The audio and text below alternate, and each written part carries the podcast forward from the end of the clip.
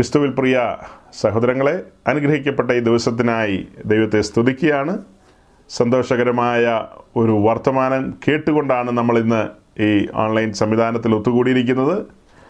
നമ്മുടെ പ്രിയ കർത്തൃദാസൻ ഷിജു പാസ്റ്ററിന് ഒരു പെൺകുഞ്ഞിനെ കൂടെ സ്വർഗത്തിലെ ദൈവം ദാനമായി നൽകി എന്നുള്ള വിശേഷപ്പെട്ട വാർത്ത കേൾക്കുകയും ദൈവസന്നിധിയിൽ ഒരുമിച്ച് സ്തോത്രം ചെയ്യുവാനും കർത്താവ് അവസരം നൽകി.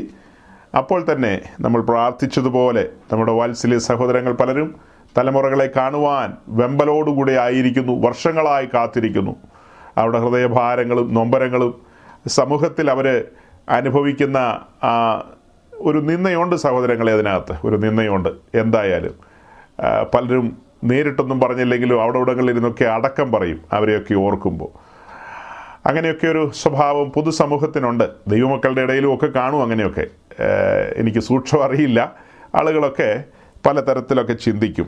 അത് എന്തെങ്കിലും ശാപമാണോ ഇങ്ങനെയും ചിന്തിക്കുന്ന മനുഷ്യർ കാണും. ഇനി അതിലെല്ലാം ദൈവം പ്രവർത്തിക്കട്ടെ. പ്രിയപ്പെട്ടവർക്ക് വേണ്ടി സ്വർഗത്തിലെ ദൈവം തൻ്റെ അത്ഭുതകരം ചലിപ്പിക്കട്ടെ. നമുക്ക് ഇതുപോലെ ശുഭകരമായ വാർത്തകൾ കേൾക്കുവാനും അതുപോലെ ആ തലമുറകളെ കരത്തിലെടുത്ത് ദൈവസന്നിധിയിലേക്ക് ഉയർത്തി ആ ദൈവത്തിൻ്റെ ദാനത്തെ ഓർത്ത് നന്ദി നിറഞ്ഞ ഹൃദയത്തോടെ താമസിച്ചാലും ദൈവം പ്രവർത്തിക്കും, ദൈവത്തിൻ്റെ സമയത്തിന് ദൈവം കാത്തിരിക്കുന്നു എന്നൊക്കെ തിരിച്ചറിഞ്ഞുകൊണ്ട് ദൈവസന്നിധിയിൽ നന്ദിയുള്ളവരായിരിക്കുവാൻ നമ്മൾ ആഗ്രഹിക്കുന്ന മാതാപിതാക്കൾക്കും നമുക്കുമൊക്കെ ഇടയാകട്ടെ എന്ന് ആഗ്രഹിക്കുകയും പ്രാർത്ഥിക്കുകയും ചെയ്യുകയാണ്. നമ്മൾ കഴിഞ്ഞ ദിവസങ്ങളിലൊക്കെ ചിന്തിച്ചുകൊണ്ടിരുന്ന കാര്യങ്ങളിലേക്ക് തന്നെയാണ് നമ്മുടെ ഇന്നത്തെ മടക്കം. അതിലേക്ക് തന്നെ കടന്നു വരികയാണ്. നമ്മുടെ ഇടയിൽ കടന്നു വന്നിട്ടുള്ള എല്ലാ സഹോദരങ്ങളെയും ഞാൻ വന്ദനം ചെയ്യുകയാണ്. കർത്താവിൻ്റെ വിശുദ്ധന്മാരെ വന്ദനം ചെയ്യുന്നതും നിങ്ങളോട് കൂടെയുള്ള കൂട്ടായ്മയും ഏറ്റവും ശ്രേഷ്ഠവും അനുഗ്രഹവുമാണ്. അത് ഞാൻ ഒരു പദവിയായിട്ട് കണക്കിടുകയാണ്. ദൈവം നമ്മെ സഹായിക്കട്ടെ. നമ്മൾ കഴിഞ്ഞ ദിവസങ്ങളിൽ ചിന്തിച്ചു കൊണ്ടിരുന്നത് നെഹമ്യാവിൻ്റെ പുസ്തകത്തിൽ നിന്നാണ്. യെരുശലേമിൻ്റെ തകർന്നു കിടന്ന മതിലിനെ കുറിച്ചുള്ള ഒരു ഒരു ചെറിയ പഠനത്തിലായിരുന്നു നമ്മളായിരുന്നത്. അതിലൂടെ പല കാര്യങ്ങളിലേക്ക് നമ്മൾ കടന്നുപോയി. മതിൽ പണിയേണ്ടതിൻ്റെയും അതിൻ്റെ ചുറ്റുമുള്ള പന്ത്രണ്ട് വാതിലുകൾ, ആ വാതിലുകൾ അറ്റകുറ്റം തീർക്കേണ്ടതിൻ്റെയും അത് അടച്ചുറപ്പുള്ളതായി കൈകാര്യം ചെയ്യേണ്ടതിൻ്റെയൊക്കെ അനിവാര്യതകളാണ് പറഞ്ഞുകൊണ്ടിരുന്നത്. അങ്ങനെ പറഞ്ഞുകൊണ്ടിരുന്നപ്പോൾ അതിൻ്റെ തുടക്കത്തിൽ നമ്മൾ ആദ്യത്തെ വാതിൽ കണ്ടു, ആട്ടിൻവാതിൽ. പിന്നീട് മീൻവാതിൽ, അത് കഴിഞ്ഞ് പഴയ വാതിൽ, അത് കഴിഞ്ഞ് താഴ്വര വാതിൽ. ഒടുക്കം നമ്മൾ കണ്ടെത്തിയ വാതിൽ എന്ന് പറയുന്നത് കുപ്പവാതിലാണ്, അഥവാ ഡങ് ഗേറ്റ്.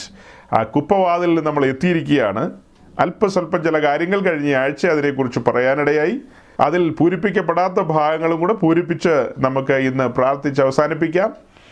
സഹോദരങ്ങളെ, ഈ വക കാര്യങ്ങളെല്ലാം പറയുമ്പോൾ നിങ്ങൾ ഓർത്തിരിക്കേണ്ട കാര്യം എന്തെന്ന് ചോദിച്ചാൽ, ഞാൻ പ്രാർത്ഥിച്ചപ്പോൾ എൻ്റെ ഉള്ളിലൂടെ വന്ന ഒരു ഒരു വാക്കാണ് ക്രിസ്ത്യാനിത്വം. എങ്ങനെയാണോ സ്വർഗം ഡിസൈൻ ചെയ്തിരിക്കുന്നത്, ആ ഡിസൈനിൽ തന്നെ പോയേ തീരൂ. സ്വർഗം ഇത് മുന്നമേ ഡിസൈൻ ചെയ്തിട്ടുണ്ട്. ആ ഡിസൈൻ അനുസരിച്ചേ മുന്നോട്ട് പോകാൻ കഴിയൂ. അതൊരു ദൈവവേദലിന് ബോധ്യം കൊടുക്കുന്ന ഭാഗമാണ് എബ്രായ ലേഖനം ഒൻപതാം അധ്യായത്തിൻ്റെ തുടക്കത്തിലുള്ള വാക്യങ്ങളെല്ലാം. എബ്രായർ ഒൻപതിൻ്റെ തുടക്കത്തിലുള്ള വാക്യങ്ങൾ, അതായത് വലുവനായ ദൈവം പഴയ നിയമ കാലഘട്ടത്തിൽ സമാഗമന കൂടാരം നിർമ്മിക്കുവാൻ അവരോട് പറഞ്ഞതും പിന്നത്തേതിൽ യെരുശലേം ദൈവാലയം നിർമ്മിക്കാൻ പറഞ്ഞതുമായ കാര്യങ്ങളൊക്കെ നമുക്ക് അതിലൂടെ വായിച്ചെടുക്കാം. അതെല്ലാം നിർമ്മിക്കാൻ പറയുമ്പോൾ അവിടെ കാണുന്നത് അത് സ്വർഗീയത്തിൻ്റെ നിഴലും ദൃഷ്ടാന്തവുമാണെന്നാണ്. അത് സ്വർഗീയത്തിൻ്റെ കോപ്പി ആൻഡ് ഷാഡോയാണെന്നാണ് നമ്മൾ കാണുന്നത്. അപ്പോൾ ആ ലഭിക്കപ്പെട്ട ദൃഷ്ടാന്തത്തിനനുസരിച്ച്, മോശയ്ക്ക് ലഭിക്കപ്പെട്ട ദൃഷ്ടാന്തത്തിനനുസരിച്ചാണ് മോശ അതെല്ലാം പണിതത്. അപ്പോൾ അത് ഡിസൈൻ ചെയ്തത് മോശയല്ല കേട്ടോ. ഡിസൈൻ ചെയ്തത് മോശയല്ല, ഡിസൈൻ മോശയുടെ കൈ കിട്ടി. മോശ യഹോവ കൽപ്പിച്ചതുപോലെ തന്നെ പർവ്വതത്തിലെ മാതൃക പ്രകാരം, അതിൻ്റെ പാറ്റേൺ എവിടത്തെയാണ്, പർവ്വതത്തിലെ മാതൃക പ്രകാരം. അവിടെ വെച്ചാണല്ലോ ഈ പാറ്റേൺ മോശ കൈയേറ്റു വാങ്ങിയത്. അതിന് പ്രകാരം മോശ അത് പണിതു. അത്രമാത്രം അത്രമാത്രം അപ്പം ഇതിൻ്റെ ഡിസൈൻ സ്വർഗം ഡിസൈൻ ചെയ്തതാണ്. നമ്മൾ സമാഗമന കൂടാരത്തിലേക്ക് നോക്കിയപ്പോൾ കണ്ട കാര്യങ്ങളുണ്ടല്ലോ. സമാഗമന കൂടാരത്തിലേക്ക് നോക്കിയപ്പോൾ എന്താ കണ്ടത്? കൂടാരത്തിന് നാല് മേൽമൂടികൾ, അതിന് മൂടി ഇടുന്ന. ഞാനിങ്ങനെ പറയുമ്പോൾ ആദ്യമായിട്ടൊക്കെ കേൾക്കുന്നവരുണ്ടെങ്കിൽ അങ്ങനെയുള്ള സഹോദരങ്ങളൊക്കെ നിങ്ങൾക്ക് ഇൻ്റർനെറ്റൊക്കെ പരിശോധിക്കാം. ടാബർനാക്കലിൻ്റെ ആ സ്ട്രക്ചർ എങ്ങനെയാണെന്നൊക്കെ പരിശോധിച്ച് കഴിഞ്ഞാൽ ക്ഷണനേരം കൊണ്ട് പല കാര്യങ്ങളും കിട്ടും. പിന്നെ അതിൻ്റെ സ്പിരിച്വൽ മീനിങ്ങോ അതിൻ്റെ മറ്റ് കാര്യങ്ങളിലേക്കൊന്നും അധികം പോകാതിരിക്കുക എന്നുള്ളത്. അതൊക്കെ തലതിരിഞ്ഞൊക്കെ ആയിരിക്കും പലരും എഴുതി വെച്ചിരിക്കുന്നതും. പിന്നെ പല കൂട്ടങ്ങളും അവരുടേതായ ശൈലിയിലാണ് പല കാര്യങ്ങളും പറഞ്ഞു വെച്ചിരിക്കുന്നത്. ഞാൻ ഈ കഴിഞ്ഞ ദിവസം ഒരു വാത്സല്യ സഹോദരിയോട് ഇങ്ങനെ സംസാരിക്കുകയായിരുന്നു ആയിരാമാണ്ട് വാഴ്ചയെക്കുറിച്ച്. അത് ക്രിസ്തീയ ലോകത്ത് രണ്ട് രീതിയിലാണ് അത് കാണുന്നത്. അതായത് ഒരു സൈഡിൽ കാത്തലിക് ചർച്ച് മാത്രം നിൽക്കുന്നു, മറു സൈഡിൽ എൻറ്റയർ ക്രിസ്ത്യൻ ഡിനോമിനേഷൻസ് നിൽക്കുന്നു. ഒരു സൈഡിൽ ഒരു ഗ്രൂപ്പ് മാത്രം, മറു സൈഡിൽ ബാക്കി എല്ലാവരും. അപ്പോൾ കാത്തലിക് ചർച്ച് അങ്ങനത്തെ ഒരു ഡയറക്റ്റ് മിലേനിയം റൂളിംഗ് എന്ന് പറയുന്ന ആയിരം ആണ്ട് വാഴ്ച വിശ്വസിക്കുന്നില്ല. അങ്ങനെ ഒരു സംഭവം ഇല്ല, അത് അങ്ങനെ വര വരുന്നുമില്ല, അങ്ങനത്തെ ഒരു കാര്യപരിപാടി ചിന്തിക്കുന്നില്ല. ബാക്കി എല്ലാവരും വിശ്വസിക്കുന്ന ഒരു കാര്യം, വെളിപ്പാട് ഇരുപതാം അധ്യായത്തിൽ പറയുന്ന പോലെ, കാഹളം ധ്വനിക്കും, തൻ്റെ സഭയെടുക്കപ്പെടും, പിന്നത്തേതിൽ യേശു ക്രിസ്തു തൻ്റെ തേജസ്സിൻ്റെ സിംഹാസനം ഈ ഭൂമിയിൽ വിശേഷാൽ യെരുശലേം കേന്ദ്രമാക്കി വയ്ക്കും. അങ്ങനെ ഈ ഭൂമിയെ ക്രിസ്തു ആയിരം വർഷം അടക്കി ഭരിക്കും. അത് ഇരുമ്പ് കോൽ കൊണ്ടുള്ളൊരു ഭരണമാണ്, അയൺ റോഡ് റൂളിംഗ് ആണ്. ഇരുമ്പ് കോൽ കൊണ്ടുള്ള ഭരണം എന്ന് പറഞ്ഞാൽ വളരെ കർക്കശ്യമായൊരു ഭരണമായിരിക്കും. അതാണ് ഈ പറയപ്പെട്ട ക്രിസ്തീയ ലോകം എല്ലാം വിശ്വസിക്കുന്നത്. വിശേഷിച്ച് നമ്മൾ ആ കാര്യത്തിൽ വളരെ ഗൗരവമായി തന്നെ ആ കാര്യങ്ങളെ പരിഗണിക്കുന്നവരാണ്. എന്നാൽ കാത്തലിക് ചർച്ച് പറയുന്നത് അങ്ങനെയല്ല. കർത്താവിൻ്റെ സഭ സെഹിയാൻ മാളിക മുറിയിൽ ആരംഭിച്ചു, അന്ന് മുതൽ ആയിരം ആണ്ട് വാഴ്ച ആരംഭിച്ചു. അപ്പോൾ ഇപ്പോൾ വരെ രണ്ടായിരം ആയില്ലെന്ന് നിങ്ങൾ ചോദിക്കരുത്, അങ്ങനെയല്ല. അങ്ങനെ ഒരു ആയിരം ഒന്നുമില്ല, അത് ചുമ്മാ ഒരു ഒരു ആയിരം എന്നങ്ങ് പറഞ്ഞതേ ഉള്ളൂ. അതിന് പ്രത്യേകിച്ച് അങ്ങനെ പ്രത്യേകിച്ച് ആയിരം ഒന്നുമില്ല, രണ്ടായിരം മൂവായിരം ഒന്നുമില്ല. ഒരു കാലം എന്നുള്ളത് അറിയാൻ വേണ്ടിയിട്ടൊരു ആയിരം എന്നങ്ങ് പറഞ്ഞതേ ഉള്ളൂ. അഞ്ഞൂറ് എന്ന് പറയാതിരുന്നത് ഭാഗ്യം, ആയിരം എന്നങ്ങ് പറഞ്ഞെന്ന് മാത്രം, അങ്ങനെ കൂട്ടിയാൽ മതിയെന്ന്. അപ്പോൾ ചോദ്യങ്ങളൊക്കെ ഒത്തിരി വരും, ചോദ്യം ചോദിക്കാതിരിക്കുക നല്ലത്. ഈ ഇരുമ്പ് കോൽ കൊണ്ടുള്ള ഭരണമല്ലേ എന്നൊക്കെ ചോദിച്ചു കഴിഞ്ഞാൽ, ഇപ്പോൾ ഇരുമ്പ് കോൽ കൊണ്ടുള്ള ഭരണം നടക്കുന്നുണ്ടോ? ഇത് കൃപാകാലയളവെന്നാണ് നമ്മൾ പഠിപ്പിക്കുന്നത്. നോക്കണം, എത്രയോ കോടി, നൂറ്റി മുപ്പതോ നൂറ്റി നാൽപ്പതോ കോടി തെറ്റാവരമുള്ള ഒരാളതിൻ്റെ തലപ്പത്തും ഇരിക്കുന്നു. അങ്ങനെയൊക്കെയുള്ളൊരു കൂട്ടം പറയുകയാണ് ഇപ്പോൾ ഈ പറയപ്പെട്ട മില്ലേനിയം റൂളിംഗ് നടക്കുകയാണ്. അങ്ങനെ ആ ഭരണം നടക്കുകയാണെങ്കിൽ അത് ഇരുമ്പ് കോൽ കൊണ്ടുള്ള ഭരണമായിരിക്കും. സെഖര്യാവിൻ്റെ പുസ്തകത്തിൽ ആ ഭരണസമയത്ത് സകല മനുഷ്യരും ആരാധനയ്ക്കായി കുഞ്ഞാടിനെ ആരാധിക്കാനായി യെരുശലേമിൽ വരണമെന്ന് എഴുതിയിരിക്കുന്നത്. സകലരും യെരുശലേമിൽ വരണം, അതായത് ആണ്ടിലൊരിക്കൽ യെരുശലേമിൽ വരണം, ഇല്ലേ മഞ്ഞും മഴയും പെയ്യില്ല. ഇവിടെയുള്ള ഹിന്ദുക്കളും മുസ്ലിങ്ങളൊന്നും യെരുശലേമിൽ പോയതായിട്ട് എനിക്കറിവില്ല. നിങ്ങൾക്ക് ആർക്കെങ്കിലും അങ്ങനത്തെ അറിവുണ്ടോ? സകല ഭൂസീമാവാസികളും യെരുശലേമിൽ എത്തിയില്ലെങ്കിൽ കൂടാര പെരുന്നാൾ ആഘോഷിക്കാനും പിന്നെ അങ്ങനെ ഓരോരോ കാര്യങ്ങൾക്ക് വേണ്ടി യെരുശലേമിൽ വന്നില്ലെങ്കിൽ മഞ്ഞു മഴയില്ലെന്നാണ് എഴുതിയിരിക്കുന്നത്. ഇപ്പം ഈ നമ്മുടെ നാട്ടിലുള്ള ഈ നായന്മാരൊന്നും പോകുന്നതായിട്ട് എനിക്കറിയില്ല. പോകാത്ത അവർക്ക് ആർക്കും മഞ്ഞും മഴയും പെയ്യാതെ ഇരിക്കുന്നില്ല. ഇന്ന് രാവിലെയും കേരളത്തിൽ മഴയുണ്ടായിരുന്നു എന്നാണ് എനിക്ക് തോന്നുന്നത്.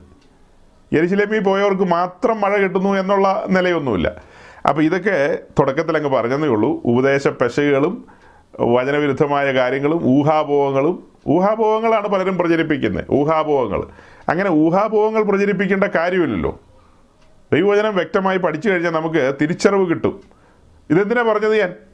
ആ ഇത് പറഞ്ഞത് വേറൊന്നുമല്ല, ടാബർനാക്കൽ സ്റ്റഡി എന്നൊക്കെ പറഞ്ഞ് ഒത്തിരി സ്റ്റഡികൾ കിടപ്പുണ്ട്, യഹോവ വിറ്റ്നസ്സുകാരുടെ പോലും സ്റ്റഡികൾ കിടപ്പുണ്ട്.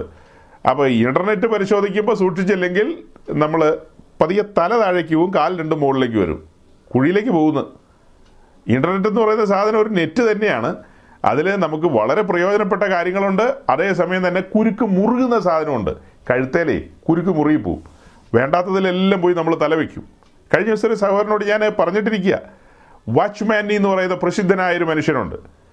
അദ്ദേഹത്തിൻ്റെ ബുക്കുകളൊക്കെ ഇച്ചിരി കടുപ്പം കൂടുതലാണ്, വായിച്ചാലൊന്നും മനസ്സിലാകാൻ വലിയ പാടാണ്.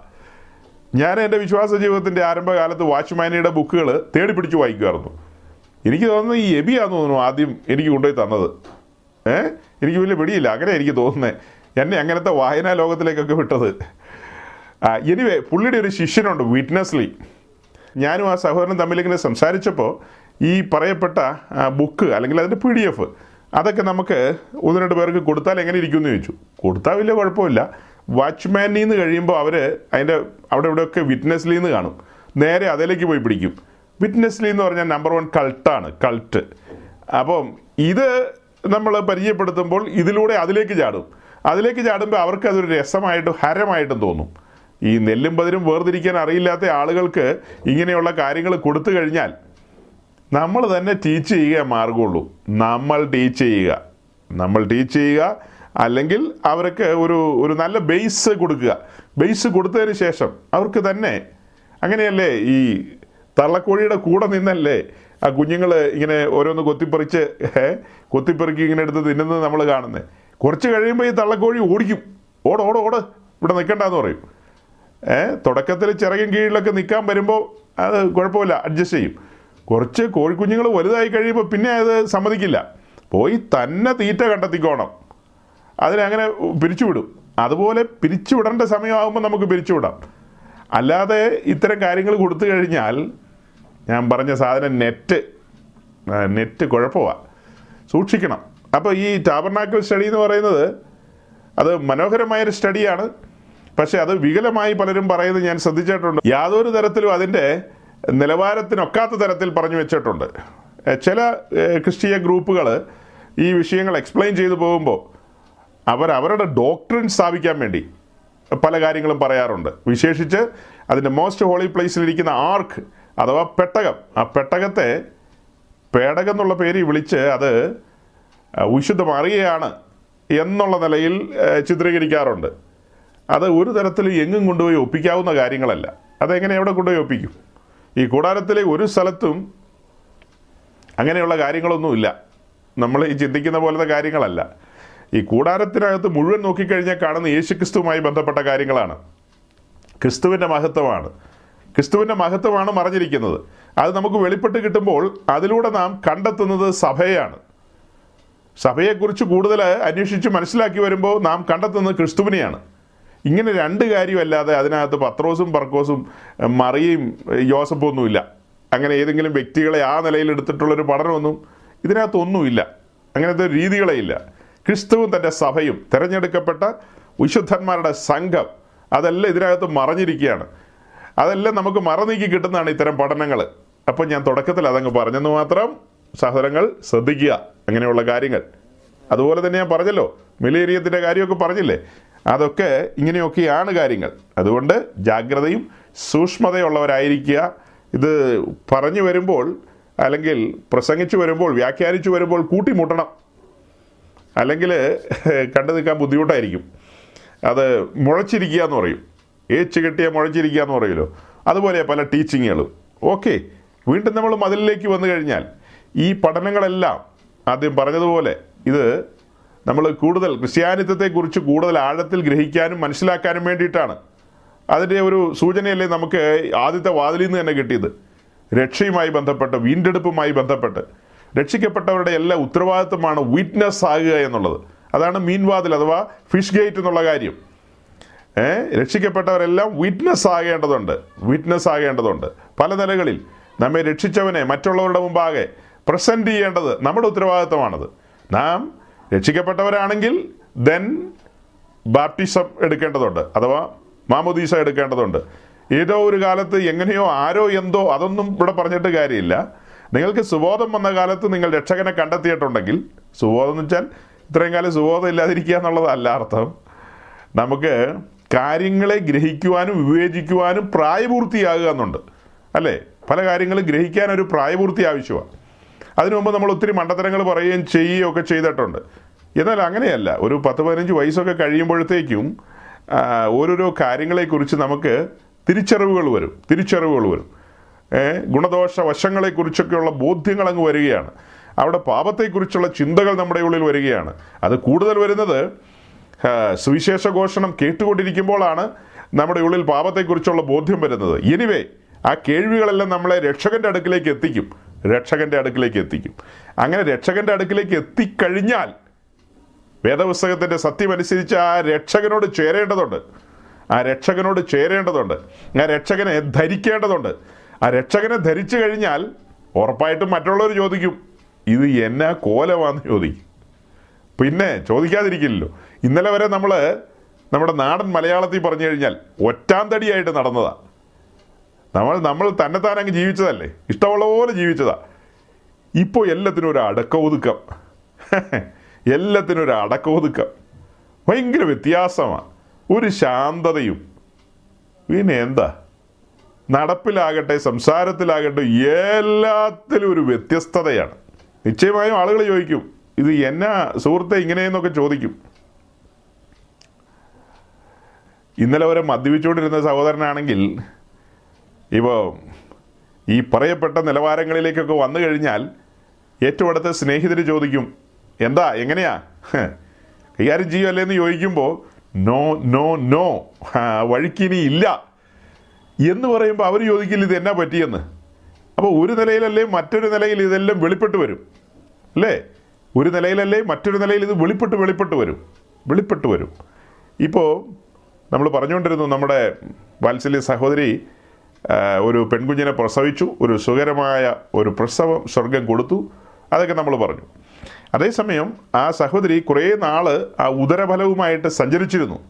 സഞ്ചരിച്ചിരുന്ന സമയത്ത് മറ്റുള്ളവർക്ക് മനസ്സിലാകാൻ പാകത്തിന് ശരീരത്തിൽ അതിൻ്റെ ലക്ഷണങ്ങളൊക്കെ വെളിപ്പെടും, അതിൻ്റെ ലക്ഷണങ്ങൾ വെളിപ്പെടും, നമുക്ക് മറച്ചു വയ്ക്കാൻ പറ്റില്ലല്ലോ, അങ്ങനെ ലക്ഷണങ്ങൾ വെളിപ്പെടും. പിന്നത്തേതിൽ ആ പ്രസവവും നടന്നു.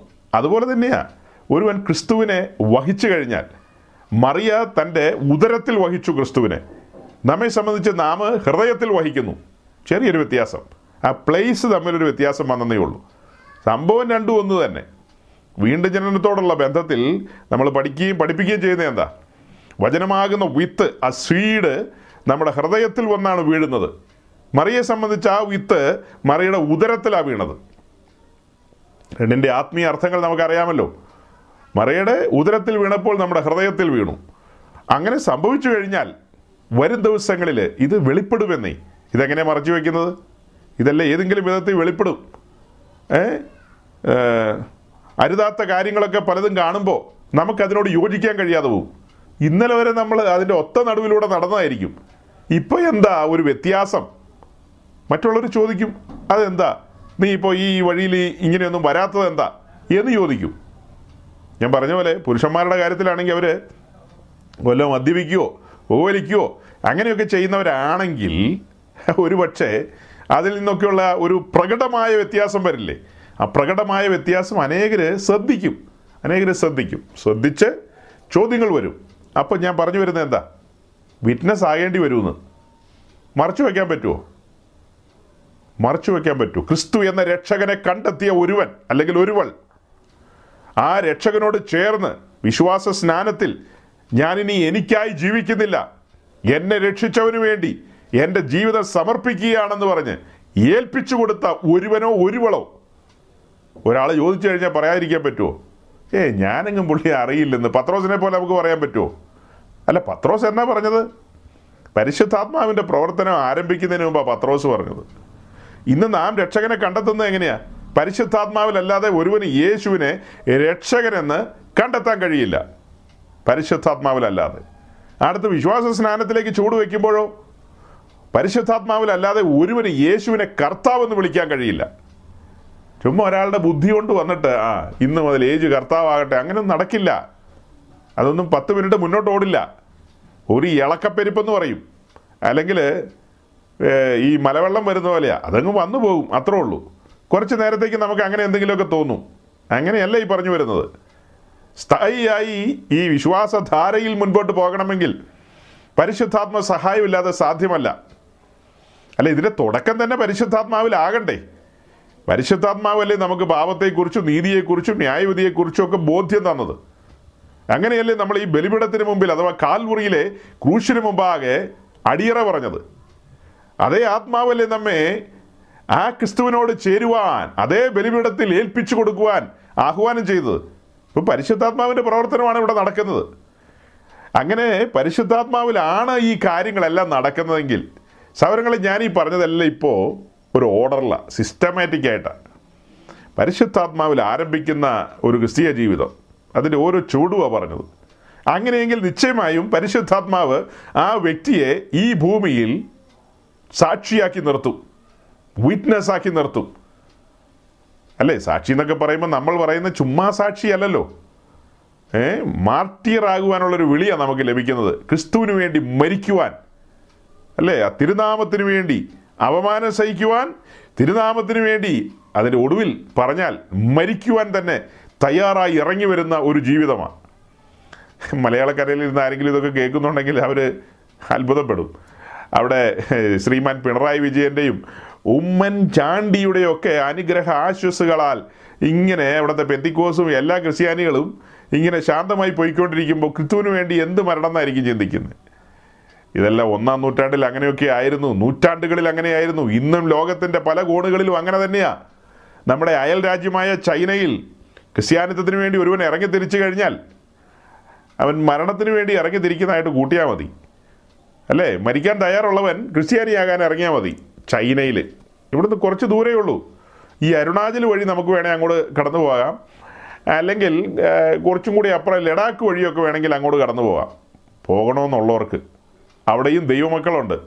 ഇന്ന് ലോകത്തിൽ ക്വാളിറ്റി ക്രിസ്ത്യൻസ് ഉള്ളത് അവിടെയാണ്. അതിൻ്റെ കാരണം എന്നാ? അവിടെ സ്വാതന്ത്ര്യമില്ല, സ്വാതന്ത്ര്യമില്ല. ക്രിസ്ത്യാനിറ്റി അവിടെ അങ്ങനെ പരസ്യമായിട്ട് പ്രാക്ടീസ് ചെയ്യാൻ കഴിയില്ല. ആ കാരണത്താൽ രഹസ്യ ക്രിസ്ത്യാനിത്വമേ ഉള്ളൂ, രഹസ്യത്തിലാണ്. കാറ്റകോമ്പൽ ചർച്ചസ് എന്നൊക്കെ പറഞ്ഞു കേട്ടിട്ടില്ലേ? അതുപോലെ കണ്ട ഗുഹകളിലും കാട്ടിലും വീട്ടിലുമൊക്കെയാണ് അവിടെ സഭ വളർന്നുകൊണ്ടിരിക്കുന്നത്, അല്ലെങ്കിൽ സഭ മുന്നോട്ട് പോയിക്കൊണ്ടിരിക്കുന്നത്. നമ്മുടെ കയ്യിലിരിക്കുന്ന പോലത്തെ ബൈബിളൊന്നും അവരുടെ കയ്യിലില്ല. ആയിരം രൂപയുടെ ബൈബിളൊന്നും അവരുടെ കയ്യിലില്ല. ഈ ചൈനയിലാണ് ഈ ബൈബിൾ ഏറിയ പങ്കും അച്ചടിക്കുന്നത്. ചൈനക്കാർക്ക് വേണ്ടിയല്ല, ലോകത്തിലുള്ളവർക്ക് വേണ്ടി. ചൈനയിൽ അത് വായിക്കാനുള്ള അനുവാദമില്ല. ചൈനക്കാരെന്ത് ചെയ്യും? അവരുടെ കയ്യിലുള്ള അവരുടെ ഇടയിൽ ഏതെങ്കിലും ന്യൂ ടെസ്റ്റ്മെൻ്റൊക്കെ കാണും. അത് അവർ ഏതെങ്കിലും ബുക്കിലേക്ക് അതിൻ്റെ ഓരോ അധ്യായങ്ങളൊക്കെ കോപ്പി ചെയ്യും, പേനയ്ക്ക് എഴുതും, അല്ലെ പെൻസിലിന് എഴുതും, എഴുതി സൂക്ഷിക്കും. എന്നിട്ടൊക്കെയാണ് വായിക്കുന്നത്. നമുക്കിതെല്ലാം കയ്യിലുണ്ടായിട്ട് പോലും വായിക്കാൻ സമയമില്ല പലർക്കും. കഴിഞ്ഞ ദിവസം ഞാനൊരു സഹോദരനോട് സംസാരിച്ചേ, അതൊന്ന് പറഞ്ഞേക്കാം അത് പറഞ്ഞേക്കാം എന്നിട്ട് തിരിച്ചു വരാം, ആ വഴിക്ക് പോവില്ല ഞാൻ. അങ്ങനെ അദ്ദേഹത്തോട് സംസാരിച്ചു വന്നപ്പോൾ ഇപ്പോൾ പ്രസംഗമൊന്നും കേൾക്കാറില്ലെന്ന് ചോദിച്ചു. നേരത്തെ തകൃതിയായൊക്കെ കേൾക്കുമായിരുന്നല്ലോ, പിന്നെ വീട്ടിൽ വരുമ്പോൾ ഇപ്പോൾ ജോലിയൊക്കെ ആയി. നേരത്തെ അങ്ങനെ ജോലിയൊന്നും ഇല്ലായിരുന്നു. ഇപ്പോൾ ഒരു പത്ത് മണിയൊക്കെ കഴിയും. പിന്നെ പിന്നെയുള്ള ഏറ്റവും വലിയൊരു ചടങ്ങെന്ന് പറയുന്ന അത്താഴ ഊണാണല്ലോ. അത്താഴ ഊണൊക്കെ കഴിഞ്ഞിട്ട് പിന്നെ കട്ടിലും തലയിണയും നമ്മെ മാടി മാടി വിളിക്കുകയാണ്, ക്ഷീണിതനായിട്ടല്ലേ വരുന്നത്. അങ്ങനെ നേരെ പോയി ഉറക്കത്തിലേക്ക് വഴുതി വീഴുന്നു. പിറ്റേ ദിവസം നേരം വെളുത്താലോ ഏഴുമണിയൊക്കെ ആകുമ്പോൾ പോകേണ്ടി വരും. ആ ഒരു ആറുമണിയൊക്കെ ആകുമ്പോൾ എഴുന്നേക്കും. കർമാതി കർമ്മങ്ങളെല്ലാം കഴിഞ്ഞൊക്കെ വരുമ്പോഴത്തേക്ക് ഏഴൊക്കെ ആവും. ഏഴൊക്കെ ആകുമ്പോഴത്തേക്കും പോവും. പിന്നെ പിന്നെ എന്നതാ? പിന്നെ ഒന്നുമില്ല. അപ്പോൾ ഈ കേ ഇത് പണ്ട് കേൾക്കാറുണ്ടായിരുന്നല്ലോ. അതെ, ഇപ്പോൾ അങ്ങനെ പഴയതുപോലെ ഒക്കുന്നില്ല. ഈ ഡ്യൂട്ടിയും ജോലിയൊക്കെ അല്ലേ. ഇതിപ്പോൾ ആരുടെ കുഴപ്പം? എൻ്റെയാണോ? അതേ ആ സഹോദരൻ്റെ ആണോ? അതേ സാത്താൻ്റെ ആണോ? അതേ ദൈവത്തിൻ്റെ ആണോ? ആർക്കറിയാം, തമ്പുരാനറിയാം. ഇതിപ്പോൾ ആർക്കും ആർക്കും ഇത് എനിക്ക് തോന്നുന്ന കുഴപ്പം ഈ ന്യൂസിലാൻഡിലെ ന്യൂ ലൈഫ് ക്രിസ്ത്യൻ അസംബ്ലിയുടെ കുഴപ്പമാണെന്ന് തോന്നുന്നത്. ഇവരല്ലേ ഇതൊക്കെ തുറന്നു വെച്ച് എങ്ങാണ്ട് കിടന്നൊരു ഉപദേശിയെ വിളിച്ച് പ്രസംഗിപ്പിക്കുന്നത്, എന്നിട്ട് ഇതൊക്കെ അപ്ലോഡ് ചെയ്യിപ്പിക്കുന്നു. അപ്പോൾ അതുകൊണ്ട് ആളുകൾക്ക് ഒരു ബേഡൻ. ഇതൊന്നും ഇങ്ങനെ ചെയ്തില്ലെങ്കിൽ അവർക്ക് മര്യാദയ്ക്ക് ഈ പറഞ്ഞ പോലെ വന്ന് കിടക്കാം, മനസാക്ഷിക്കുത്തില്ലാതെ. ആരും ഇടയ്ക്കൊന്നും ചോദിക്കൊന്നുമില്ല. ഇപ്പോൾ പഴയതുപോലെ പ്രസംഗം കേൾക്കാറുണ്ടോ, പഠിക്കാറുണ്ടോ, വേദോസം വായിക്കാറുണ്ടോ, ഇങ്ങനെയുള്ള ചോദ്യങ്ങളൊന്നും ചോദിക്കില്ലല്ലോ. ഒരു ശല്യമില്ലായിരുന്നു. അപ്പോൾ ഇതിങ്ങനെ തുറന്നു വെച്ചതുകൊണ്ടാണ്. അങ്ങനെയൊന്നും ചിന്തിക്കില്ലായിരിക്കും, നമ്മൾ എഴുതാപ്പുറം ഒന്നും വായിക്കണ്ട. ചിലപ്പോൾ ഉള്ളിൽ സങ്കടം കാണും, വായിക്കാനും കേൾക്കാനും പഠിക്കാനും ഒക്കെ ആഗ്രഹം കാണും. എന്ത് ചെയ്യാം, നമ്മളെല്ലാം ഓരോരോ നിലയിൽ ഇങ്ങനെ കെട്ടപ്പെട്ട് കിടക്കുകയല്ലേ. ദൈവം എല്ലാവർക്കും സ്വാതന്ത്ര്യം കൊടുക്കട്ടെ. സ്വാതന്ത്ര്യത്തോടു കൂടിയ ജോലികൾ നമ്മുടെ സഹോദരന്മാർക്കും സഹോദരിമാർക്കും ഒക്കെ ലഭിക്കട്ടെ. ഒരു സ്വാതന്ത്ര്യമില്ലാതെ ഫറവോൻ്റെ കക്ഷത്തിലേക്ക് നമ്മുടെ കഴുത്തങ്ങ് കയറി പോകരുത്.